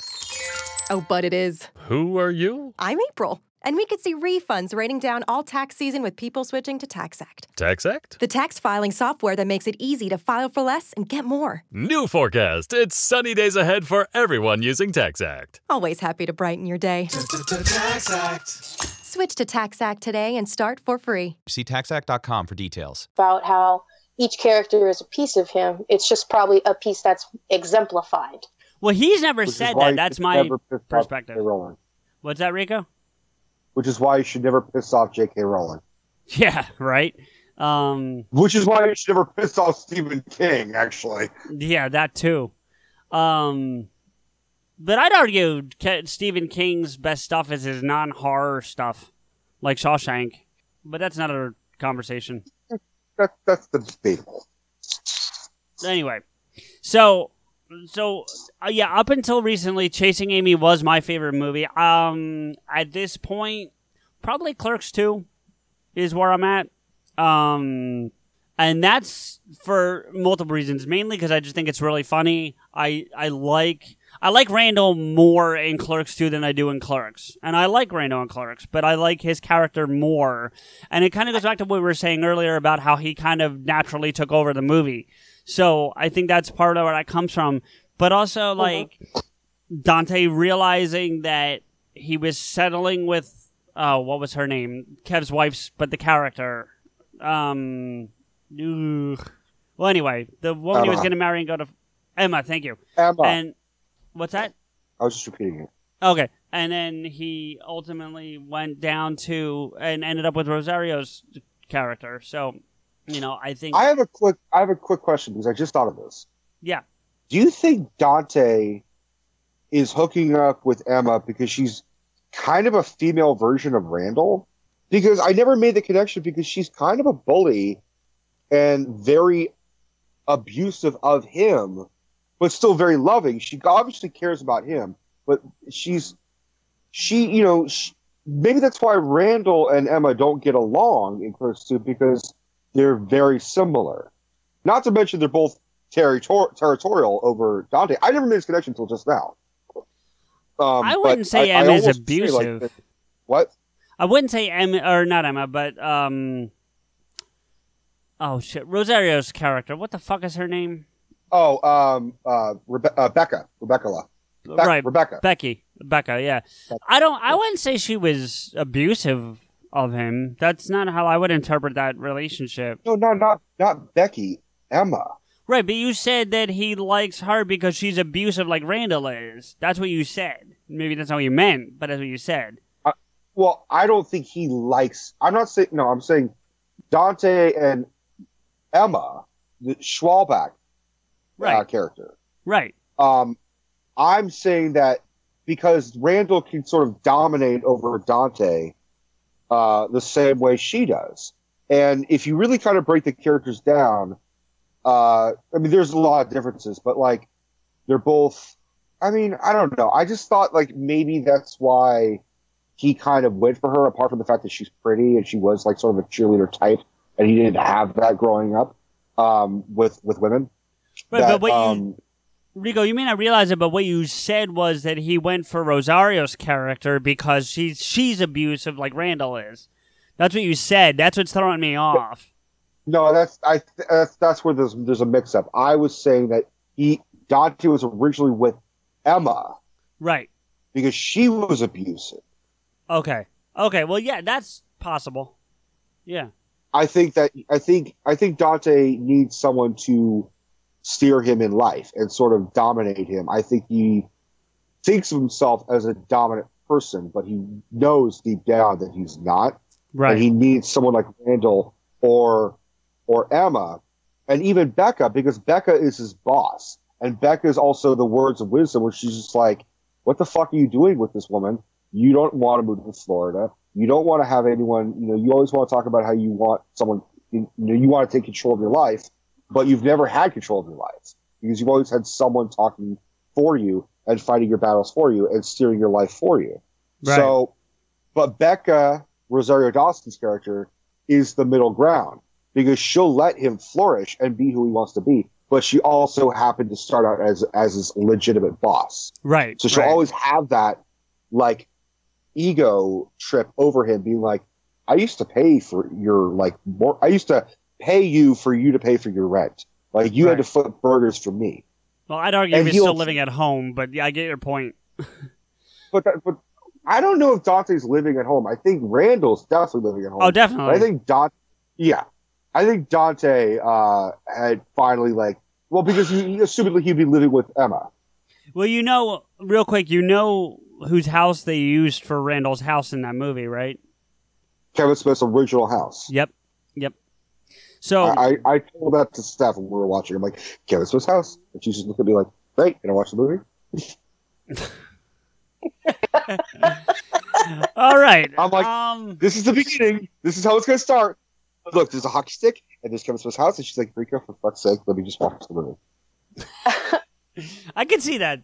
I can see that happening. I I didn't put Clerks 2 over Clerks 1, even though it was far more entertaining in some ways, because Dante and Randall never learned anything from 1 to 2. Well, I think that was the point. That bothered me a lot. There you go, putting too much thought into a movie They're again. still they're still doing the same mistakes to each other, the same problems, the same relationship. That it's like they they didn't learn after they had the hash out with each other and the fight and the oh my gosh and the the epiphany at the end of the movie. They didn't learn anything. It was the same shit, different day. And you would argue that it works for clerks because they're just, oh, they're just 22 and stupid. They're just young and stupid. Well, yeah, I mean, they're going through the motions of life and experiencing it for the first time. But they, they've experienced all that bullshit, and they did it again in Clerks 2. Yeah, I can agree with that. So, what what are your guys' favorites? Like, what's because I told mine. So, Our favorite movies? yeah, yeah, yeah. Clerks or not Clerks, but Kevin movies. Um, for for like I said it before, Jay and Silent Bob is at the top of the list just because it was my introduction, and also it's just genuinely fucking still funny for me. Uh, still seeing Mark Hamill, you know, as Cocknocker is always Yeah. bring a smile to my face. Um, having those Good Will Hunting Ben Affleck Matt Damon jokes thrown in was really fucking funny. So yeah, because it's just it's kid friendly, but that that's like because it's it's my personal favorite, but the one that impacted me the most, that is just up there, like Clerks and Chasing Amy is for Steph, it would be and Silent Bob and Chasing Amy for me because Chasing Amy is is because and Silent Bob is just a good fun time, but Right. Chasing Amy I would argue is an actual fucking film. It is it it is the most I would say it's the most film like film he's made. Even going outside of the the Jersey movies and and cuz and and Steph, I know you can't comment on these as much because you haven't seen them, but even like Red State and Tusk and Yoga Hosers, they're not they're movies. They're not because there's a and and Rico, you being the appreciator you are, I think there's a def- definite line between a film and a movie. And Absolutely. and Chasing Amy is the only one he's made that's a film, I think. Clerks I would say would border it. Yes, I could st- I could agree with you there. Yeah, because it's it's a it, it, it's the only true independent movie he's made, I think. Well, Red State. Red State was a budget of like two million dollars. Well, right, but I'm talking about you've got that hunger, you've got that lack of access to certain things. That's what I mean by that. But you're right in terms of budgeting, sure. I mean, once he, my, I agree with what you're saying. Like, no, no, just, I mean, look, I'm not a fan, but the best example would be Transformers movies are movies. Yes. Yes. Whereas I would say, uh, Schindler's List is a, It's a film. film. Right. Oh, well, let's even if you're not talking about Transformers, let's talk about something we do like the MCU movies. They're movies. Yeah. They're- we love them. They're fantastic. They're well made, but they're movies. They're not films. Yeah. Yeah. Well, I think the big distinction that you guys are skirting around the bush about is a movie is entertaining. It's fun. It's it's uh, it's got moments that that can make you sit back and, and just forget about your life. But a film is impactful. Yeah. It affects I- yeah. you. It makes you think. It makes you reevaluate something about yourself or someone that you know, or just you can see a character how they are someone that you that you know in your own life, or that you have felt that way, or you can see like a friend has been that way. You, it's something that is is somehow more personal. Right, but the only argument I would say against that stuff, because I, I agree with everything you've said, but the one argument I would make against it is like, there are movies that can do that. Because High Fidelity, I would not say is a film. And I don't know if you've seen it, Steph, but Rico, obviously you have. It's not a film, but that character. I've seen I've seen it. Oh, you have? I'm sorry. My I've fault. seen it. The way we were talking earlier it didn't sound like you had. I apologize. But it, it doesn't strike me as a film, but yet it's impactful. At least to me it was. And maybe that's just me being me and it's not globally impactful like a Schindler's List would be. So maybe there's that. I, I mean, I've seen I've seen it, and it's fun and it's entertaining. But I think it's impactful to you because you're a romantic, just like John Cusack's character is, and a music lover. So yeah. and and a music lover. That I think it to you is impactful. To me, it was a movie. It was it's fun and I and I loved it, but it's like I didn't get the same reciprocal feelings from the movie that you did. So the, I think so it the- also varies on every person as well. Like Right, I would so- say, Avengers: Infinity War is both a movie and a film because that motherfucker impacted me like you wouldn't fucking believe. okay, yeah, I can, I can. For see Stephanie, that. that's barely a movie. Right, cuz she fucking hated it. But um much to the same degree as why Black I Panther. like Clerks 2 as much. It's like it- it- nobody learns anything. It's like, gosh darn it. To be fair, they weren't exactly expecting Thanos, but my motherfucker, the Gauntlet came out. The claws and the Gauntlet came out. And to your point about them not learning anything, they're not exactly geniuses, those two characters, Dante and Randall. Which is so funny how we all identify with some of them. And we're like, they're not geniuses, but we, that's us. Well, well, that's because we were limited to a character pool. Look, the another reason I would uh, say that I relate to Banky is because if we were doing a thing and nobody knew I was part of the show, and you asked me to stand up in the middle of a, a crowded room and yell out "What's a Nubian," I would do it. So I mean, like, what's a Nubian? That's Shut one the of fuck up. that's one of my favorite parts of that whole movie is that sequence in the in the um in the conference room where they're Oh, doing the panel. So fucking good. Yeah. So All right, Steph. I want to know why Chasing Amy is yours is is up there for first. If you feel comfortable talking about it, yeah. what what is your Chasing Amy story? What's chasing Stephanie? Nicely done. Um, Chasing Amy, for me, is uh, as I was watching it, I could identify a lot with actually almost every character in the film to, to a certain degree. As I was watching it, I was just like nodding almost the whole movie. I'm like, oh my gosh, yeah, exactly. Um, you know, I wasn't, I wasn't a promiscuous type growing up. Like I didn't, uh, I didn't do the extent of what certain characters had done, but I, I wasn't exactly uh, Holden either, was innocent to a lot of things. Like I don't know how people were reacting to each other made sense to me in the film, and uh, I don't, I don't know how to answer your question. You got to narrow it down for me, please. Well, there's not really, an, I mean, there's not a way to narrow down, and it's Steph. There's no wrong answer. I mean, you answered the question the best you could answer it. I mean, like. If that's why, Answer with your gut reaction. right? Absolutely, that's what this is all about. This is why we do what we do here. There's no script. yeah, but that, There's but no script. that doesn't. No, but there, I don't, no, What I said really didn't make any sense. Like I don't know. It made sense to me, and it made sense to Rico. So there you go. I don't know. Can I just Like, say that uh, I I love the fact that you can I- talk and Rico and I can see her make faces at each other, and it's entertaining. Um, the one thing that I could I, I I found that was refreshing in Chasing Amy, that's not really discussed in movies previous, where they're, where they are now.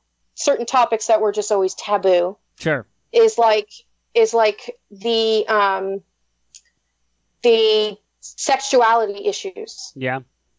So, you know how she was a, the the the lesbian pool, how they were all saying, "Oh no, we've lost another one." Yeah, you know what, I- and the the judgments that come from that. I am so glad you brought that up because, like I said, Deb and I were Go ahead. watching it. What were you er- going to say?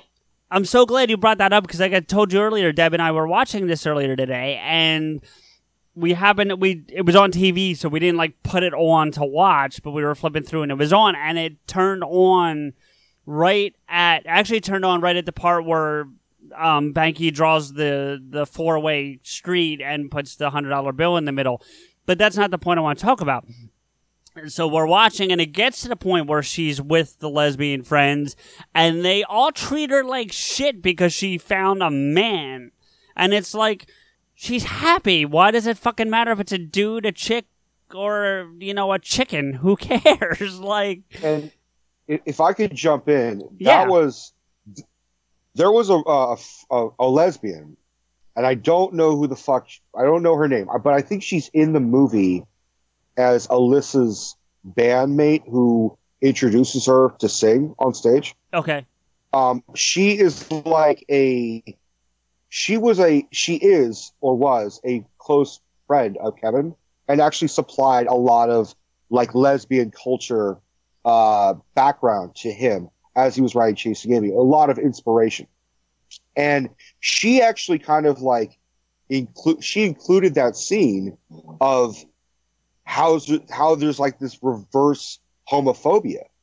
Like it's homophobia is I'm I'm scared of homosexuals.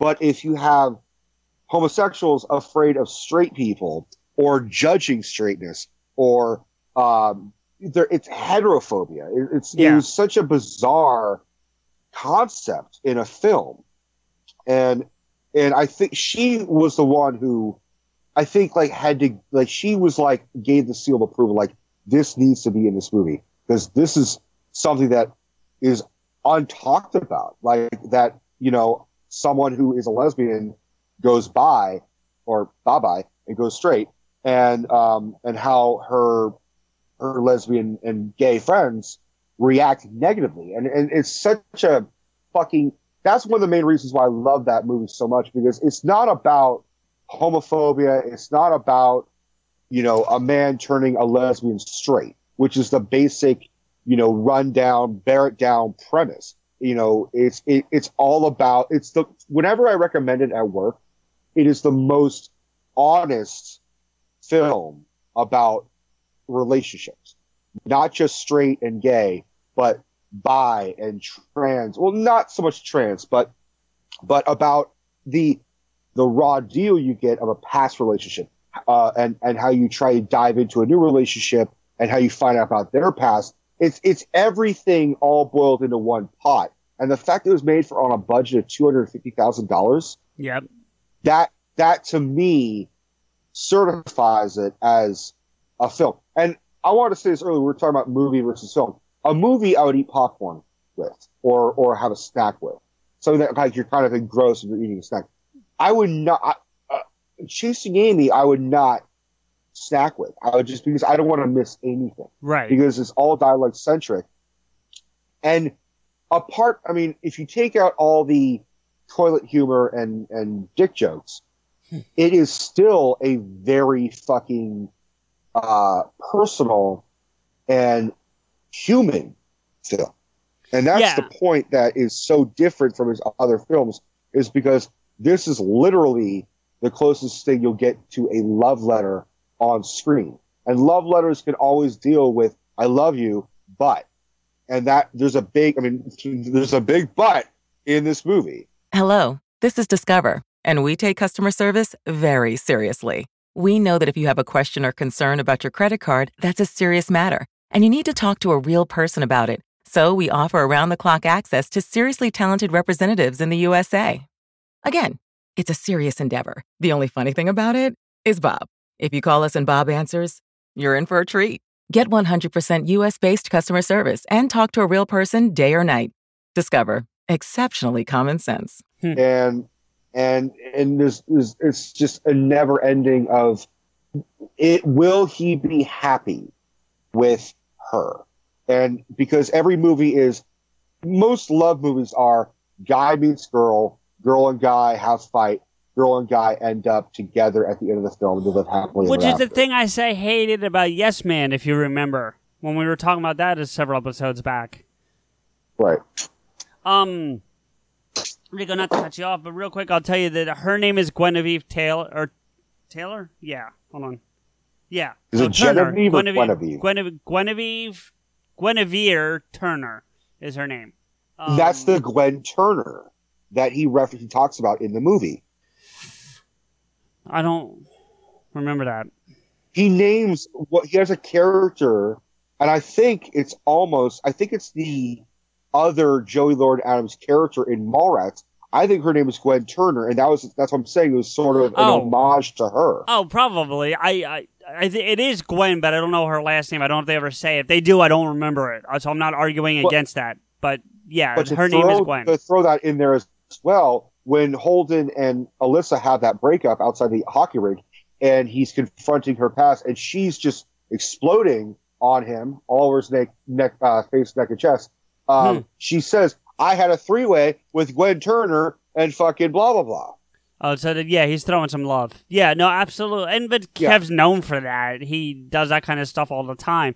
I mean, how many times Walt Flanagan's mentioned in the View Askew universe? Period. I mean, it's crazy. Or, or Walt Flanagan's dog. or Walt Flanagan's dog. Yeah.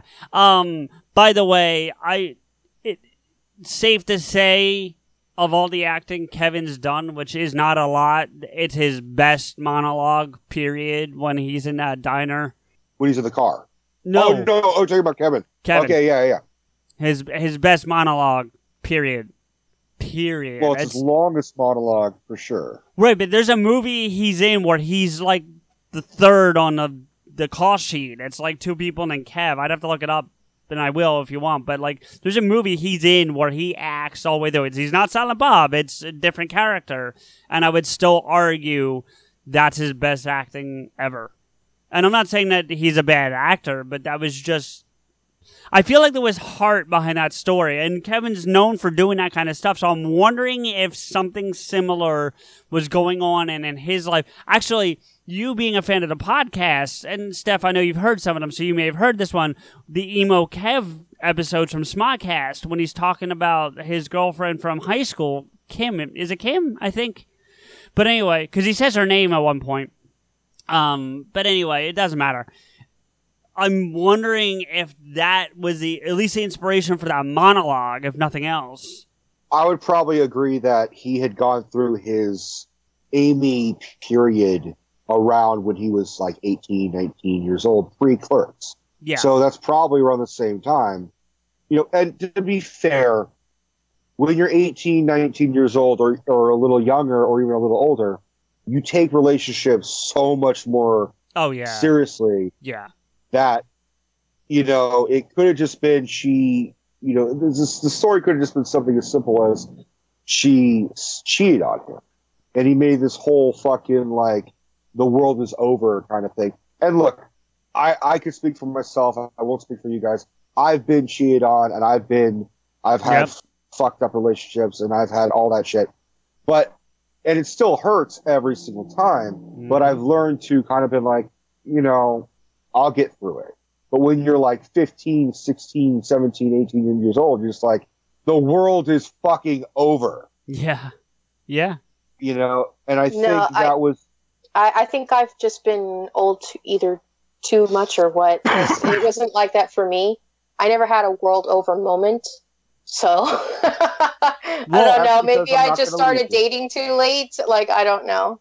No, well, that's. But Steph, that's honestly like I would say that's a good thing because the world is over moment sucks, and I've had a couple of them, so they suck. So the fact that you've never had one, good for you, and I mean that as sincerely as I can say. it. Good for you. I'm glad you've never had to go through that.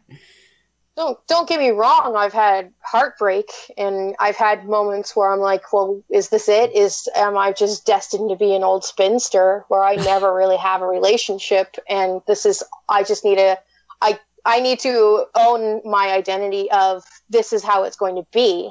I've had that, but I've not had like I just wish my life was over because they are it's gone. Like my my life is over. Well, kind of moment. I would argue that it's not you wish your life is over, but you just think that there's no coming back from it. You know what I mean? So I would say it's probably a mixture of you don't know how to move forward. yeah, you don't, you know, because it, it, losing losing a relationship or being uh, abused or being betrayed or being cheated on or all that shit, it it takes out a chunk of your soul because it affects. Well, I, again, I can only speak for myself. It it makes you feel like you've been living a lie for the for the duration of the relationship, and you're thinking like it makes you feel like you have wait like you almost betrayed yourself when someone breaks up with you. It feels like you wasted not so much wasted a year, but you the whole relationship was a lie for the duration of the relationship.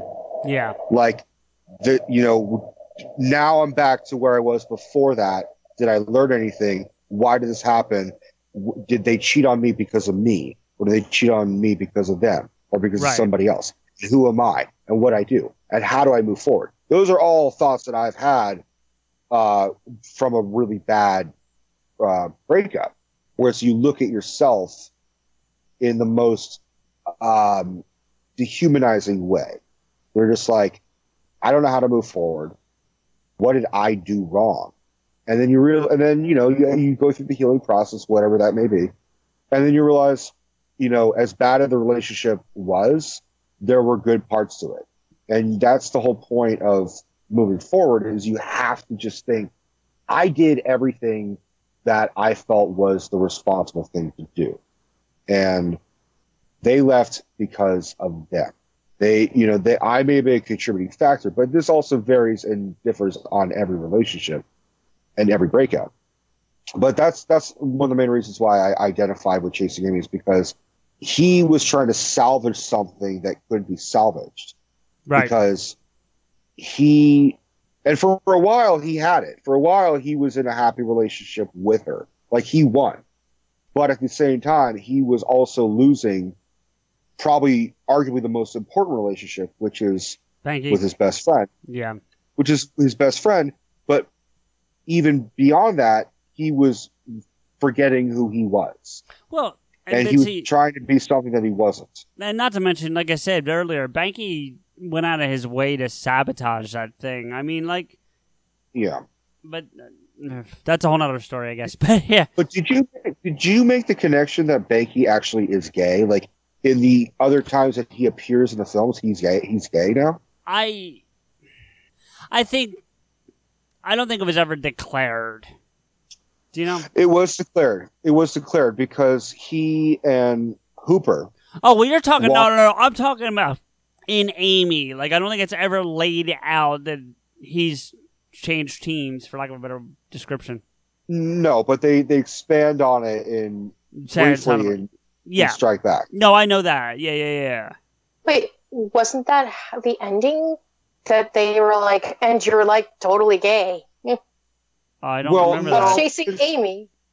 No, because he he said it's something you have to come to terms with.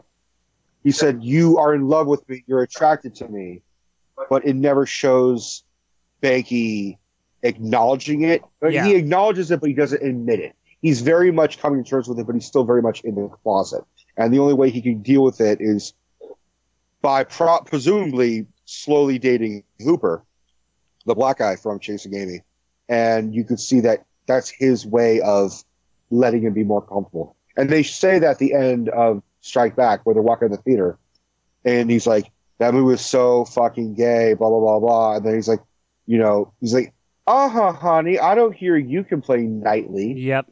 But that's not addressed till you get to that movie. Which, by the way, I've Kevis said that Hooper's not going to be in reboot, which is disappointing.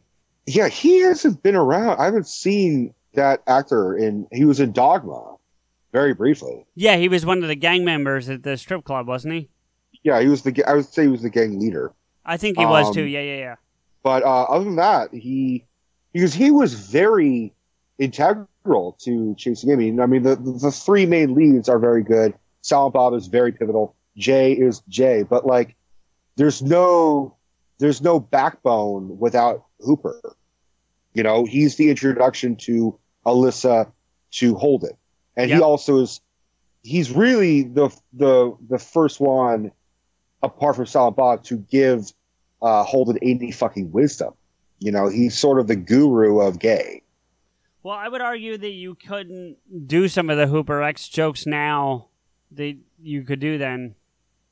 I don't know. So Kevin did the whole porch monkey bit in Clerks 2. He probably could get away with it. The Muslim stuff is more touchy. I mean, like it's it borders on because he says, "Oh, I can't ever say it right," but the the the typical Muslim greeting. And I'm not saying that to be ignorant, but the you know like that's his thing. Remember when he's talking to the kid at the CD store? Oh, Assalamualaikum or That's I it, yeah. I don't know how to do. No, I think Did you I got get it right? Yeah, I think you did. I think you got it right. Seriously. Makalaikum salam. Yeah. Yeah. Um, I think they could because there is, despite how people are Islamophobic, there needs to be a positive character in that field. And right now, there are not many positive characters that are Muslim or or even just like not Christian. Like, and I think Kevin would probably bring him back, being like, like them or not, agree with them or not, they are around us and they could still spread love and wisdom that just differs from your religion. And I think Kevin would probably, Kevin would probably, uh, especially now, now that he's got another lease on life, I don't think he would be um, afraid of, of bringing that character back. Well, okay, so there's not much information about him in IMDb. the good news is he is alive because my fear was maybe he died from something, you know, like I don't know, illness or car accident or whatever. But he is still alive. I guess he's just kind of doing his own thing, but he's, it, you know, he he's still For- alive. For the record, what's the actor's name? Dwight, excuse me, Dwight Yule, I guess is how you would say it. it's E W E L L. We got to give a round of applause to Dwight Ewell. He he was really an un an unspoken highlight of the film, and Yeah. I don't because all the, all the uh, praise went to Jason Lee, richly deserved. Jason Lee was phenomenal in that film, especially since he's basically playing the quote unquote villain role. Right. Um, uh, but uh, Dwight Ewell, he as as Hooper X was was still a highlight because he's playing two separate characters. He's playing that angry black guy motif, and he's also playing the sympathetic gay best friend. Yeah. You know, and he, and he makes a big point about that how he has to he has to be both roles. The last thing he did was in 2011, and it's a movie that's not rated, so I'm almost wondering if it got released. I guess it did if it's on IMDb, but it's listed as not rated. Well, it could that just means it could have been unrated. I've just never heard of that, but you know more about movies than I do, so take your word on that. If it was released in 2011, it would it means it was released. If, if it said uh, not released or unreleased or to TBD, which just means uh, to be determined, Right. then it means it wasn't released. Well, I guess but my- if my- it was un, if it was just just because it was it was just a not rated film, which means it was probably uh, a very indie film that like argue with the FCC a lot. Okay, yeah. So either way, he I guess he's just doing his own thing. But like you said, more power to him because he really is the backbone of that movie, and he really is. He, he like you said, he brings that movie together. Like he's the glue of that movie. Really is. So, Very much. Um, but yeah. So think- it's- go ahead, Steph. But well, I think another thing that I really liked about Chasing Amy was the everyone goes through that moment. At least I hope I don't know if everyone does, but I know that I did, where you go through that moment of uncertainty of who you are and what you what you expect from love or companionship or intimacy, and everyone handles that differently. There are Yeah. those who are the exploratory type.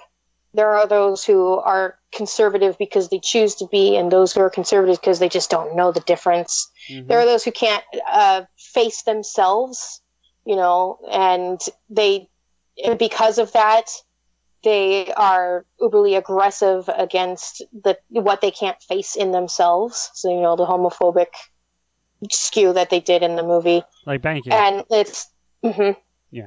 and it, and it's like I, I think that's what I what made me see the film as a film not a movie. It's because it it it preys upon everyone going through their own angle of figuring out what what they need and and will have in life. Like I, if i could go on a little personal note here it's like i i could when i was growing up i didn't know that i was if i wanted to stay female or if i wanted to be male i had a gender identity issue as i was growing up. But once i hit puberty it was closed up and easy enough for me and i was like okay i know what i am and i'm fine. I'm fine being female. I'm okay. But i but as I, uh, you know, pre-pubescent, I was very much a butch girl. I wore pants, never wore dresses unless I was forced to. I did male activities. I did everything with my dad. If you could, if you could have a stereotypical tomboy, that would be me. Short of just cutting my hair short, which, but I always had it up in a ponytail anyway. So it's like as if I had short hair. That you and and it was interesting to see a certain degree of that in a film because I had never seen it before in a film. You know, where it's it's an identity issue, and though they did it through sexuality rather than um, you know uh, gender, it's it still pertains. I wonder if Kevin, if Kevin was writing that movie now with the mentality he had when he wrote Chasing Amy, so not having the luxury of the knowledge base that he has now, but living in the times that we live now, would it be a transgender movie versus a sexuality movie? Would he have wrote it that way? I don't think personally, I don't think that it would. I think he would have added an element of that in the film, but I don't think that would have been the focal point. No. Okay, fair enough. Just curious. I, I, I think he either would have done that, added that element of transphobia or or, or a transgendered character. But personally, I don't. We talked about whether he would put Dwight in the film. If he was going to remake Chasing Amy now, I don't think he could. I don't think he would. no, I, think- don't either. I think he because that was very much the identity crisis of love that he needed when he was 20 or 25 years old. Yeah. Whereas if he did now as a married man with a fa- you know a father of a little girl, he's going to be like, I know the ups and downs of of marriage. Like, why do I need to write about love when I know if you're lucky you get married and then all all fighting and bullshit just becomes bullshit you go you get through. You know. No, absolutely. And an interesting side note about that movie is Enrico, you probably know this, and, and if you can elaborate on it, please do, because I don't have a lot of information to elaborate with. But Kev said that he had a conversation with Joey Lauren Adams, um, the, the Alyssa character, who he was dating at the time they made the movie. And when he first showed her the script for Chasing Amy, she said, "This movie, if you make it, will end our relationship." And it wasn't like I'm. She was threatening to break up with him if he made the movie. She just knew there was something about the movie, and if they had made it, it was going to terminate the relationship somehow. And and it did. He s- said that that they broke up by the end of the movie, but he's never said why. And I'm not. It's not our business to pry into his world. But if he's talked about it, maybe you've heard it and I haven't. But I was curious if he's ever elaborated on that. I want. I don't.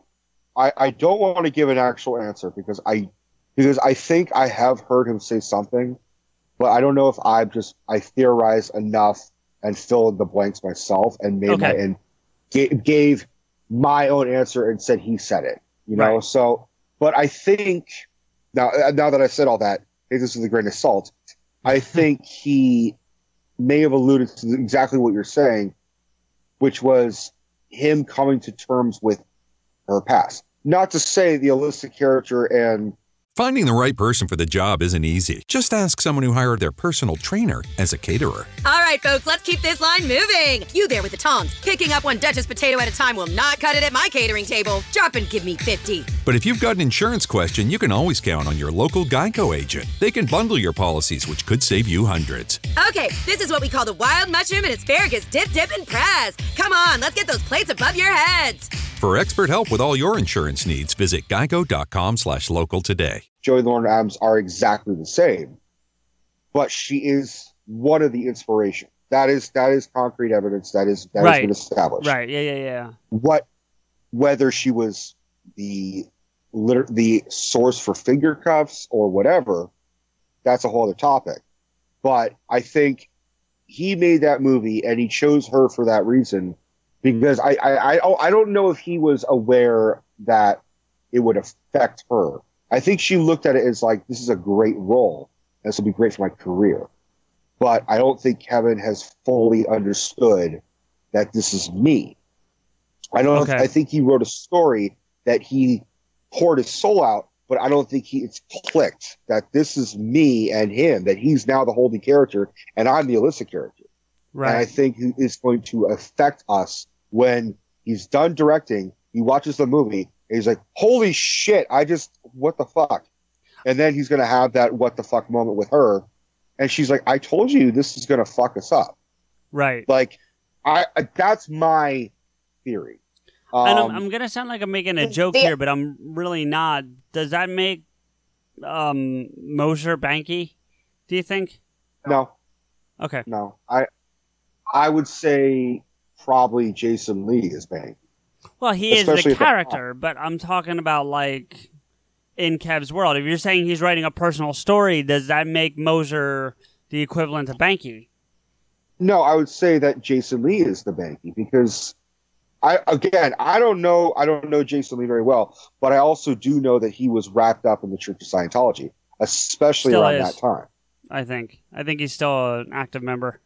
No, I, th- I think he got out of it finally. all right, I'll, Um, I'll look that up. Steph, you look like you were going to say something, so please Well, I was going to say the irony of him writing a story that is enlightening, yet he didn't see it in himself. You know, it was like the Dante of moments. Right. Where he, he wrote a story not understanding that the the characters and the storyline is him, you know, in his personal life. and that's perfectly why Dante and Kevin are the same person.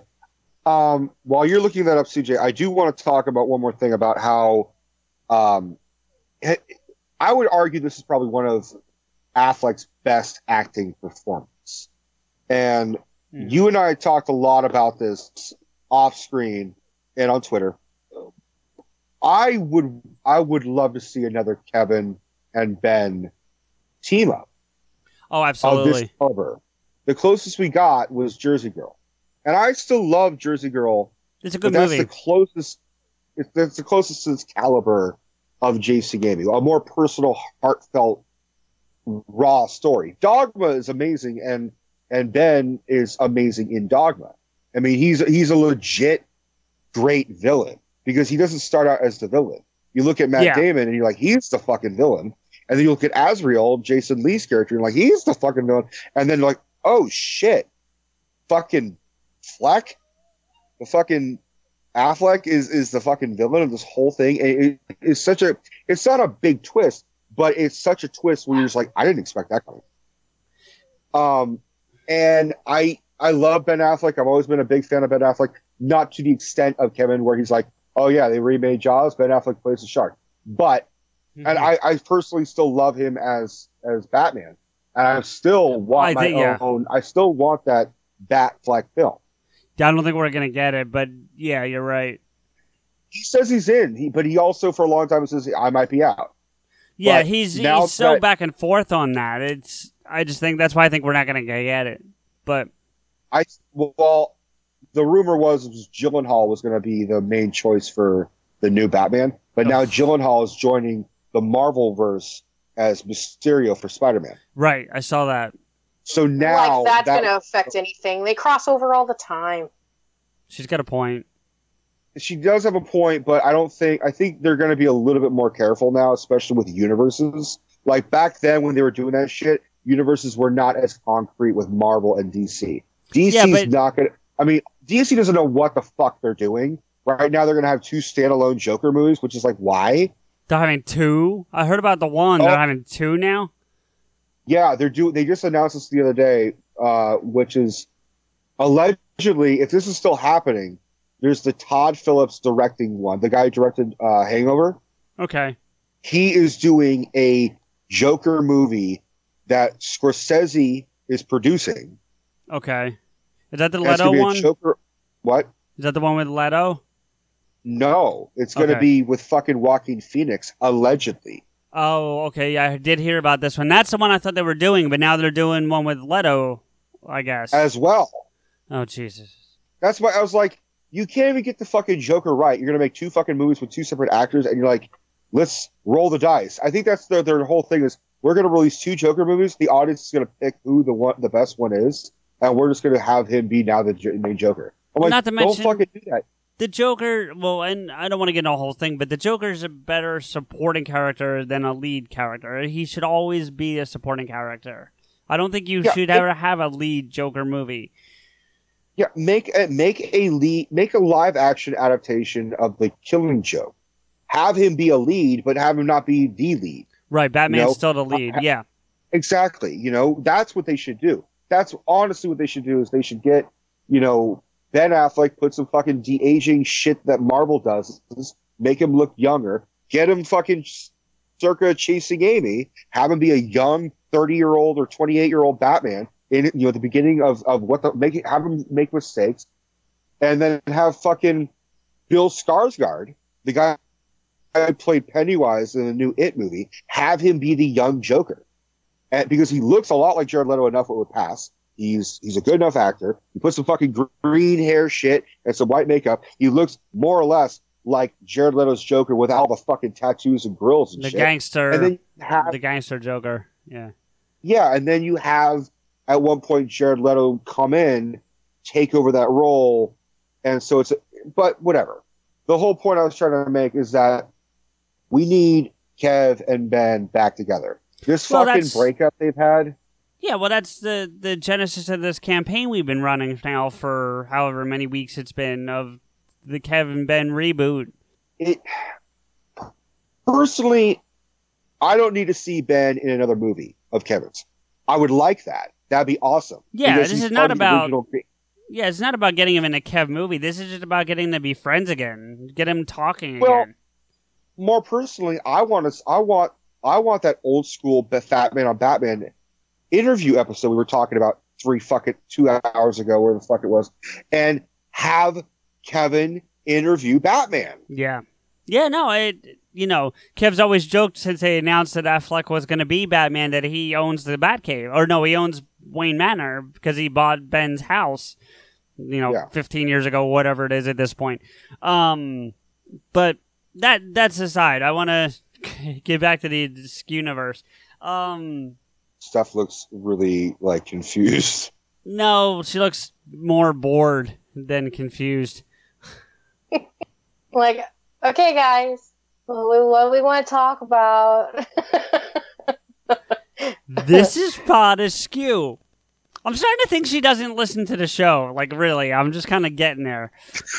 Steph. The key word that you have to always read is askew. No, True. I know you guys go and you spin off, and I do listen to you guys, but I'm here. Chime in for fuck's sake. What's that, Rico? She's also heard this shit come out of my mouth so many fucking times. She's like, "Uh, Rico, you repeat yourself normally. This Right. is normally on, on, like, on the internet. Stop it. Does she think that's going to stop because we're recording? And if she thinks that, okay, fuck the recording. If you guys are going to stay together for any length of time, if she thinks that's going to stop, What's this if shit? hey, I'm pragmatic. okay. You're an. You want me to you want me to throw out the jinx? Fine. When you guys get married and have family and shit, you're still gonna be talking like this and teaching your kids that Whoa, crap. whoa, whoa, Who's been fucking Having kids and shit. What are you talking about? See, I can't win either way here. This is not good for me. Steph? You want to you want to answer this question for us? She's too busy laughing at me. What question? If we're having, if we're getting married, having kids, Have you asked yet? I mean, let's let's be fair about this. I don't see no ring on that finger. And um, I I am not a fan of marriage, just the in the institute of marriage. It's it's like the last. I don't need a contract telling me that I love him, and I don't. I, I you know, it, and if it's all about well, when you get married, you get tax breaks, and when you get married, they'll have the legal right to ans- you know to do stuff when you're hospitalized and it's like yeah well i can make him a lar for that. You're like i don't need tax breaks. I'm good. Thanks. Like i don't need legal side telling me that we are partners in life for the rest of our life. Thank you very much. And children? No thanks. I uh, i am not a fan of producing a being inside of my body. It grosses me out. Power to all the women who are like pro making life and making babies and having them. And I, I'm not there's I'm not against it. It's just um, not in my body. Thinks that's a multicellular virus that's feeding off of me and kicking my organs and shit. Fuck that. I am not a fan. CJ, how's your wedding planning going? Oh, just fine, thank you. Thank you. you listeners, you can't see us right now, but CJ, I'm watching CJ, and CJ looks like he's just about to cry, and I am crying from laughing so hard. I know I've who's not coming to my before. wedding because she's not going to want to be there. But No, she all she, Steph. I can speak for you on this one. You support whatever everyone else wants to do. If you want to get married, she'll be at your wedding. If you want to fucking have a kid, she'll be at your bris or whatever the fuck. but for her personally, and I and I understand her point of view because she and I have talked about this for a long time. I had the same point of view of marriage that she did, which was I view it as very clinical. I view it as very business oriented and and very shallow. Archaic. Settle settle down, all right. You this know, is your first introduction. We don't want the internet to hate you immediately. You'll gradually later, but you know, here's here's the thing. The one thing you you you help me decide one definitive thing for my wedding. Traditionally, there's a part in the ceremony where they say, "If anyone has any objections, please speak now." I'm going to make sure that we don't do that because you are an incredibly honest person, Steph, and I can't see you not going. Wait a minute.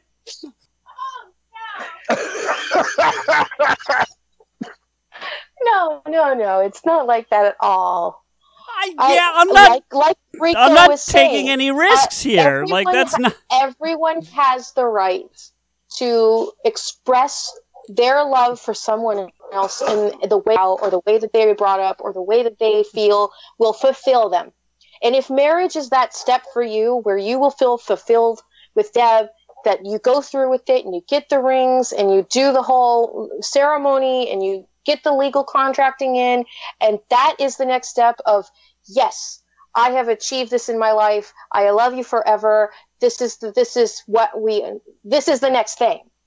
Then that's I'm all for it. I will support you a thousand percent. I'm not going to be standing up there saying this is archaic and I don't believe in this and why the fuck are you doing it? I'm never going to do that. No, that's gonna be at the bachelorette party. Um, no, I no, No, I I, wouldn't do that either. That's I- sabotaging. no, I'm I'm just giving you a hard time. I know I know you well enough to know you wouldn't do any of those things, but you know, it's just I, I gotta I gotta segue a little bit because I I did go to I was I was dating a, a girl at one point and we did go to a, a wedding. It was out of state. We flew there. Everything. I'm not gonna go through all the major details because this all sh- all this shit happened. But like there was all that kind of drama where the mother of the bride did not approve of the groom and his family, and there was like a lot of like petty bullshit like back talk and there's a lot of drinking and there's a lot of like we're above you your your son does not you know is not even the same league as my daughter and vice versa. And we and my ex and, and i we were literally staying with the bride and groom um as they were planning this wedding as they're just figuring this shit out. And we literally had to come to the conclusion that we talked that myself as well we all talked to the fucking priest who was officiating the, the wedding. Or he wasn't a priest but whoever was officiating. Whatever he was. Yeah, and we got to the point where we said when you get to that point where you say anybody object of this union speak now forever hold your peace we had to tell him don't even say that. Just say okay these people are getting married enough said. Shut your mouth you have nothing to say Mhm. we're all here for this reason and he more or less paraphrased that by saying anybody who wants to speak and destroy this happy union that we've been spending years looking forward to, shut up. And he very pointedly looked at the mother wow. and her mother. He looked at the mother and the grandmother because they were both like, I don't approve of this. And he just like looked at them like, keep your mouth shut. Nice. And everyone had more or less been kind of like hearing blurbs about the drama behind the scenes. So everyone burst out laughing and just started applauding, like, That's awesome. yeah, fuck you. Yeah, that's awesome. Hey, Steph, should I tell Rico the the idea that we're kicking around? I know I've shared it with you several weeks back, but should I fill him in or just let him ponder that? you can't leave it hanging like this on him. He we- will pester you for the rest of your life until it's Yeah, drilled out of your guys? teeth. Yeah, but that that could be fun. I can handle that. I can take it. Uh, no. she can't. What was that, Rico? Now I, I know something going on, I will fucking pester her for the rest of the fucking time she's here. Be like, No. what was it? What did you guys talk about? Huh? What is it? You're gonna tell me. Oh, you're Just- that just guy. Is it bad? Is it good? Is it bad? Oh God, just tell me. You can't. You can't do a surprise on him. No. Oh, you're And- that the- guy. I'm I'm gonna get this shit in a couple weeks because my birthday's in a couple weeks, and I know she's gonna pull that shit on me. She's like, I got you something for your birthday. I'm like, I know you did. What is it? Can I get it? What is it? Is it is it a video game? Are you giving me a PS4? You got me a PS4. And she's like, I did not give you a PS4. I'm like, why the fuck did you give me a PS4? I want a PS4. What is it? Can you tell me now? Is it chocolate? I love chocolate. I'm just like all over the fucking place. And she's like, okay, the surprise is I'm breaking up with you because you won't fucking give you a surprise. well, I'm gonna be that asshole. I know what she's giving you, and I'm not gonna tell you either. I fucking hate both of you. Well, I mean, you know some of what I'm gonna. I do. know, I know enough to torture him by saying I can. I know some of it. Well, I know I'm getting late on my birthday. Does that count? Sure, there you go. Okay, I'll settle for that. Okay. Everyone should have birthday sex. I'm just saying. I agree with you. That should be like a mandate. Oh yeah. Can I divorce you both right now and not get married? Is that legal? How do you divorce somebody you're not married to? That's how much I don't want to get married to either of you right now. Well, it's legal here. Is it legal? In, it's legal in California, I think. Um, This is called a fucking. Uh, I, I, I'm. What is it? Tell me what the fuck it is. so we have a friend of ours who is going through um, seminary school for a non-denominational church, and he, as soon as we put our announcement uh, our announcement on Facebook that we were engaged, he immediately messaged me and asked me if he could do the wedding, and I'm I like, and I'm like, yeah, absolutely. I could be more than glad to do that. Um, but now that we've switched venues to Vegas, I'm not 100% certain he's going to make it. So if he can't, I actually was going to pay for you to get that Universal Life Church thing and have you do this ceremony. Do you really want me on stage? Like, I mean, first Yeah, off, I'm honored. I really kind of do. and I already talked to Deb and she's on board. Finding the right person for the job isn't easy. Just ask someone who hired a lounge singer to be their office receptionist. Hello, this is Mickey Marquis, and you've reached the office of Doug and Associates. Thank you very much. Catch me Tuesday nights at the Hotel Johnson. Hello? But if you've got an insurance question, you can always count on your local Geico agent. They can bundle your policies, which could save you hundreds. Doug and Associates, this is Mickey Marquis. Hello? For expert help with all your insurance needs, visit geico.com slash local today. So this is not just me, like, being a guy. Because I brought it up to Deb, like, three weeks ago or whatever it was. You don't really know what you're asking here, buddy. Oh, no, I pretty sure I do. As First you off, brush I'm your face. I, you know what? If you could grow a beard this thick, you you would have to brush it thick. I'd be jealous if I could grow a beard that thick because I can't. But anyway, So, um, I'm using Stephanie's brush to brush my beard. Yeah. Um, hey, all partners share shit. Okay. My hair is clean. Excuse me. I was Yeah, saying my that for beard is you. fucking clean, CJ. I'm not so sure about that. But anyway, I could say something. Never mind. No. Um, you were starting to say off, something I- else. first off, I'm honored. I'm honored that you thought of me in that way. I, I obviously, if your if your friend can do it, go with your go with him. Um, but if if if it falls on me, I would be, I'd be honored. I'd be more than happy to.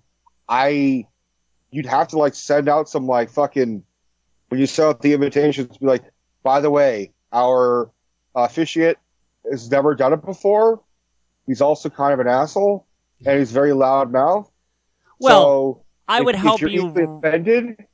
I would help you. write your script. Like I would help write what you say so that we can, you know, temper some of that. You, you know how much I love to improvise. Yes, I do. And as long as someone like John C. Reilly's not marrying us, I'm okay with that. Would you like to hear that though? Like, all right, so uh, as John C. Reilly, I'm here to uh, officiate um, CJ and uh, uh, uh, Debbie. So uh, here we all are gathered. We're we're we're, at a church, but it, it's not going to be like an amazing church because I can't afford a church. But um, I just want to say um, I I I'm super excited to be here. You know, and I can't wait to uh, be a part of um of this ceremony. Oh wait, I'm already doing it. So this is awesome. This is amazing. So CJ, do you? Oh, you got cold feet. He didn't know to say anything. All right, Debbie, do you? Oh, he, she's not saying anything either. Uh, well, I now pronounce you uh, uh, uh, uh, man and wife. Oh my god. I realize the the way to doing that is to just pretend your voice is in a blender. Well, okay. uh, Anyway, Wow.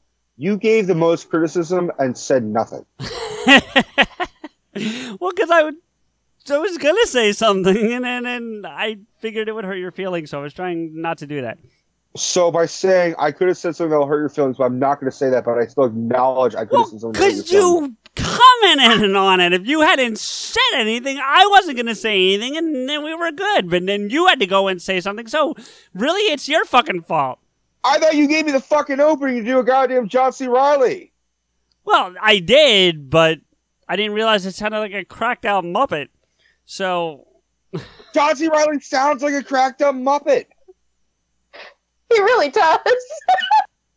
all right, fair enough. Haven't you ever heard Wreck? Have you, have you seen the trailer for Wreck It Ralph? Not the new one, no.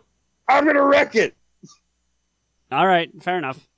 Um, we You're so unsupportive of my craft. we went way. We're so off the deep end at this point. Like I Well, hold on, hold on. Now, th- now that if your friend is unavailable, and now that you're probably having second like guesses of if you want Nah. me to do it after the little bit I did, why don't you fucking hit up Kevin? Well, he's my second choice. I just don't think he's going to do it. Because I don't think he'll do it unless you. I mean, no offense, but I think you can respect that. That he would be my second choice behind my friend. So you're, you know, third. But, um. I'm honored. no, but uh, look, unless unless it's at a Babble-On or a, a Get Old, I don't think he's going to do it. You know, like for real. I, I just don't think he's going to just show up and do that. You know, so unless we're at one of those shows, I don't think he's going to do it. We're sending him an invitation. We are sending him an invitation to the wedding. So, I mean, again, I don't think he's going to show up, but and I I would be more surprised if he did than that he won't. But I am sending him one. I think you probably get a strong chance if you invite Tom Hanks. Tom Hanks is usually crashing weddings, so he might just be like, "Oh yeah, I'll definitely go." You sure you're not talking about Bill Murray? No, Tom Hanks for sure. Tom Hanks loves crashing weddings. Really, I've never heard that. I mean, Oh, that's yeah. awesome, but and, it, and yeah, and Tom Hanks. I mean, hey, Tom Hanks is also. I mean, yeah, he's doing a lot of photos. He'll like we driving by, he'll see a wedding, and he'll just jump out, run, and take a photo with the bride, then run back into his car. And they're like, "What the fuck? That was Tom Hanks." oh, okay, that's pretty fun. So if you just invite him and fucking what's what's her name, Rita? Uh, Oh, Rita Wilson. Rudner, I think Yeah. it is. His wife, yeah, Rita, Rita Wilson. Uh, Oh yeah, maybe Wilson. like, yeah, yeah, I, I'm I'm done. I'm I'm done working with uh, Spielberg for today. I'll go to Vegas. yeah, yeah. No, I mean, it would be it. Look, it would. How much would you and I shit ourselves if Kevin Smith walked in that door with Schwalbach? Um, I will purposely not wear a white suit for that reason. yeah, yeah, yeah, yeah. It's like Deadpool how- said. He had the right idea. crazy- He wore the brown pants. Yeah. How crazy would it be though if Kevin Smith and Tom Hanks both showed up and were like, Oh my god. uh, I got Forrest Gump and Kevin and Silent Bob. What the fuck? Who do I who do I gush over first? Whose dick do I suck first? Okay, so here, here here's the here. I'm not doing it this way, but this would be funny if I sent it as Kevin Smith and guest instead of Kevin and, and Jen to see if he would show up with Schwalbach or Jay. I think he purposely not bring Jay to Vegas for exactly the reason you think. No, well, I mean they've they've done it, but anyway, but because I because Schwalbach's such a homebody, I don't think so. But then again, he says now that Harley's all grown up, she's all about going around traveling with him again. So who? No, you know who we should invite? We should invite Kevin and Ben. Yeah, that'll be part of the campaign. Yeah, the Kevin Ben reboot. I'm telling you, that's the thing, people. We're gonna get this to happen. I don't care if they just have lunch and nobody sees it, as long as because Kev will talk about it. Kev will talk about it. You know he will. This not, you don't want me for my impressions. You want me for those fucking random ideas I get. It was my idea to begin with. But I said invite them to the wedding. Well, yeah. Okay. Oh, Fine. Okay, are we I actually, like? I actually think Ben bought property in Vegas, like recently. Like I think he did. Oh, that- well, he was a he was a gambler for a while. Like he was all, he- like poker shit.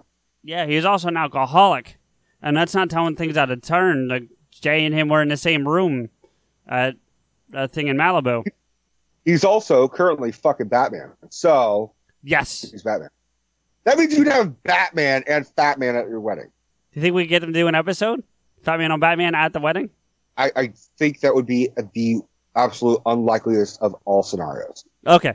And I think also Stephanie's looking at the camera being like, I'm now realizing this could be my last episode. It might be your last day together.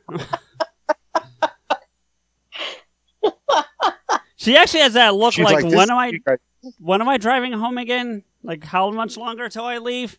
I think she's also thinking like, I'm hungry. Well, no, I'm thinking like there's a time difference and it's getting late on a Oh. work day evening. Pshaw. Uh, That's you know. whatever. I'm like old, okay? Jeez. And he's like older, haha. Aha. And I'm hey, like, hey. I have I have said that I've been like 30 since I was 16. Like I'm just this old lady. Okay, just deal with it. Yeah, and I, I've been saying I look 45 since I was 13. I'm actually starting to look fucking 45. Yeah. Well, fuck you. I don't need you to agree with me. God damn it. You actually almost are 45. No, I'm not. I haven't even broke forty yet. Neither is Stephanie hasn't even fucking hit 30, but she's been saying, she's like, I'm 30. I'm like, no, you're not. Well, I, I You're, mean, you're I a am baby. this year. what's that? I said I am this year. And I, I generally say if you're inside three months of your birthday, then you can round up. But that's just me. Okay, so I'm definitely 27. Yeah. It'll be more fun when you're 37. That's going to be a year we're going to milk. You, 10 years? Wait, are you planning not to talk to me in 10 years?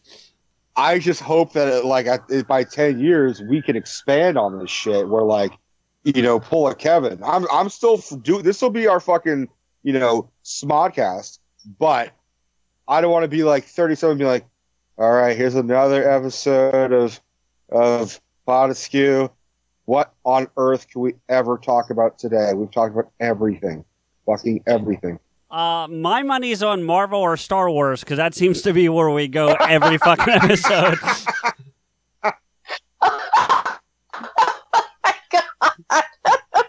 it'll it'll be that in, in, in, inevitable episode uh, crossover with Star Wars and Marvel. Just say fuck it and join. No, that's the one thing you said you don't want to happen if you remember. So And that's why I'll sound so depressed. We're like, all right, another episode of Pod Askew. It's finally happened. I said it ten fucking years ago, and Disney just said fuck you and did it. Well, I was just talking about. I, I was hoping we would still be friends ten years from now, even if we're not doing the show. We're still milking the fact out of your thirty-seven. Yeah, you and I could have a falling out, and then like when I turn thirty-seven, you'd be like, thirty-seven. I'm like, where the fuck have you been? Yeah, yeah, that sounds about right. Okay, All right, on an actual way of Yeah. closing this, yeah, I we've could- been at this I- for a while, Fuck and you both. I'm hungry. we went off the rail hours ago anyway. So Like, actually, we I, went off I the. need to like. I want to play a video game and order a pizza. That's what I want to do. That's what I did last night. Did you Ooh, record it? yum. Um, oh, by the way, that's what I was starting to tell you about earlier. No, no, no, because y'all like this. There's a game, I, the free game I got for being a Plus member, and I never finished my thought. It's a game called XCOM 2. I don't know if you ever played the first one, because the first one was on the 3. It's a strategy war game with aliens. So you're fighting against aliens, and you've got all this advanced weaponry and whatnot. But aliens are invading the world, and you it, you go into these different battles, and you can move certain amount of places, and you have certain weapons and whatnot. Anyway, the point is that when they put out the second one, the one I just got, you can custom create your soldiers. The first one you couldn't. You were just given soldiers and you could use them, and that was it. This one you can custom create soldiers. So I went and made a bunch of people. Yours looks just fucking like you. Really? Yeah, I got the but but I've got the fedora and the dark sunglasses, but it's got the beard, and, you know, the short And the- crop and, hair. uh, uh, Yeah. I love how you trailed up like and the uh never mind. Yeah. No, Dev's Dev's is the scariest one. It's a fucking mirror image. It's fucking frightening how much I got that one to look like her. Well, at some point you should uh take a picture of it and send it to me so I can actually see what the fuck. I Yeah, look like you're wearing a brown fedora with sunglasses. It's you know. You, you want a picture of your digital doppelganger? Oh, fuck yeah. That's what we should do. You should just take those two characters, make your character and my character, and have that be the fucking logo. Yeah, I think the game makers might have an issue with that. Uh, well, fuck, I'm out of ideas. Um, That's what why we I- have Steph. what I- Steph's what the want idea is- person. Is there a way where you transfer fucking games to me? What's that? Is there a way for you to transfer games to me? I don't think You'd have so, to but you buy could. Buy it, and then you'd have to buy it and like send it to me as a gift or something, right? Right, right. I could do that, but you couldn't play this one But anyway. No, but if there was like a PS3 game that you got for free that you're done playing, which will be like, I don't know. I'm just, I'm just asking. There's a way to do it. Yeah, there's a way to do it. Let me when we're done recording, I'll tell you a way we could do it. because if you're done playing that fucking Simpsons game, I would fucking play the shit out of that. The what game? The Simpsons arcade game. Oh. Do you still have that? Yeah, yeah, yeah. Well, even if I don't have it on my system, it's in my library, so you should be able to go get it. Yeah. Okay, cool. So, all right. Well, Steph's just like, I love how Steph's ping pong. She's like, yeah. Well, speaking of Steph, thank you for joining us and putting up with this insanity for the last almost three hours. Oh, yeah, no, thank you for having me on and dealing with my nonsensical answers to your legit questions. I didn't think there was any nonsensical answers. Did you, Rico? I didn't get any of those. no, I, I'll get that off camera. Yeah, that probably true. But for for recording No, purposes, for- I didn't get that. For this, she, she, did, she did a fantastic job. I think Um, so. And, And, for, all, for all you listeners, if you are curious of what Steph looks like and how uh, she and I debate, you can check out my channel, uh, Rico's Rants, where she and I have done a couple of reviews together, namely three. So if you're curious of what Stephanie feels about the films Goodfellas, and that is a what type of movie, Steph? A dick flick. Thank you. It's That it's was- not a chick flick, it's a dick flick. that was a genius thing, by the way. When he said that like a while back, it was awesome. Yeah. Oh, thank you. Uh, I actually was really um I, I didn't Put in my mouth and you realize that was not an issue. I was, yeah, I was no, gonna say, does it but, strike but you, you? voted me out to, to tell you what it was, and I was just like, all right, I'll say it. But I was just like, oh, I don't know. Well, if you feel like being offended by Stephanie, then you could check out that Goodfellas YouTube rant uh, on Rico's rants, as well as she and I uh, talk about Halloween, the original 1978 film, as well as Star Wars: The Last Jedi, which unfortunately is a film. Um, It's a movie. and I will. Yeah, it's a movie. Thank you for correcting me. Um, fuck you for correcting me, but thank you for correcting me. Um, I also. I also would like to talk about um, how I just uploaded a new rant recently, where because I mentioned Halloween. Ah, am I still supposed to be talking? I thought so. Yeah, I thought you were saying things. Are you done? Yeah, so uh, if you're curious of uh, more video footage and audio footage, audio, if you're curious about audio footage um, of uh, me and Steph, you can check them out on Rico's Rants on YouTube. Shut up, Stephanie. Audio footage. Oh, it's great. All right, guys. Thank you sir, for putting up with this. We knew it was going to be um Bumpy. A, a- an experiment. Um, well, our first, bumpy- our first, I will fall off the drain again. but um, so thank you guys for listening. We do appreciate it, and we will talk to you in the next one. Bye. Bye. Bye. Hiya, everyone. Stephanie here with a few thank yous and FYIs on how you can get in touch with and follow Pod Askew. Oh, yeah, and the guys. Let's start with a huge shout out thanks to Dubbed in English for the opening theme music 96 Reasons. If you're trying to find them online, they've dropped off the face of the earth. Just kidding. But no, really, their music is offline now, so send an email request to podaskew at gmail.com or CJ's Twitter handle at im underscore blade, and he'll throw you a copy of the full song and or the whole EP Plan 9. Also, let's give a big thanks to Samuel Lemons for our closing music theme Askew. I encourage you to discover more of Samuel's masterfully manipulated rhythms on SoundCloud at www.soundcloud.com slash Samuel Lemons. I don't know how you're listening to this now, but you can find other Pod Askew episodes in several places, starting with iTunes and Stitcher, where a quick high star rating from you goes a long way in helping us hit the top of the charts or you may prefer Google Play Music. Don't want to be strapped down by an app? Then find us on podcast search engine Listen Notes. Type in P O D A S K E W, yes, that's all one word, into any of the aforementioned searches, and Pod Askew will pop right up on whatever screen you're using. And of course, there's our founding site that started it all, Podcast Garden, at www.podcastgarden.com slash podcast slash Pod Askew. By the by, if you're looking to host your own show, Podcast Garden is the ideal place for all your podcast hosting needs at a very affordable price. Now, if you want to agree with or yell at the guys directly, follow them and the show on Twitter. For the show, at Pod Askew. For Rico, at Rants Rico. And again, CJ is at M underscore blade. Finally, let's not forget our biggest thank you is to you, for listening, subscribing, rating on iTunes and Stitcher, and promoting our show by being our fans. CJ and Rico truly appreciate your time and look forward to bringing you another episode soon. Hey, Rico. I got nothing, man.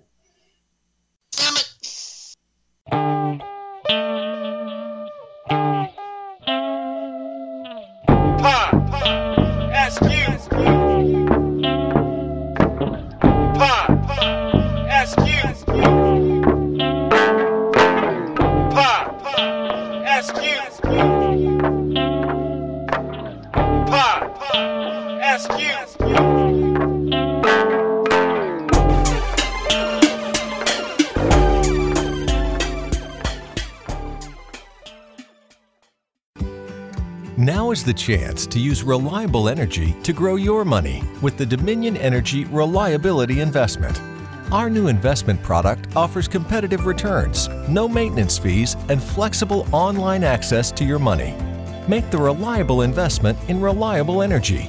The Dominion Energy Reliability Investment.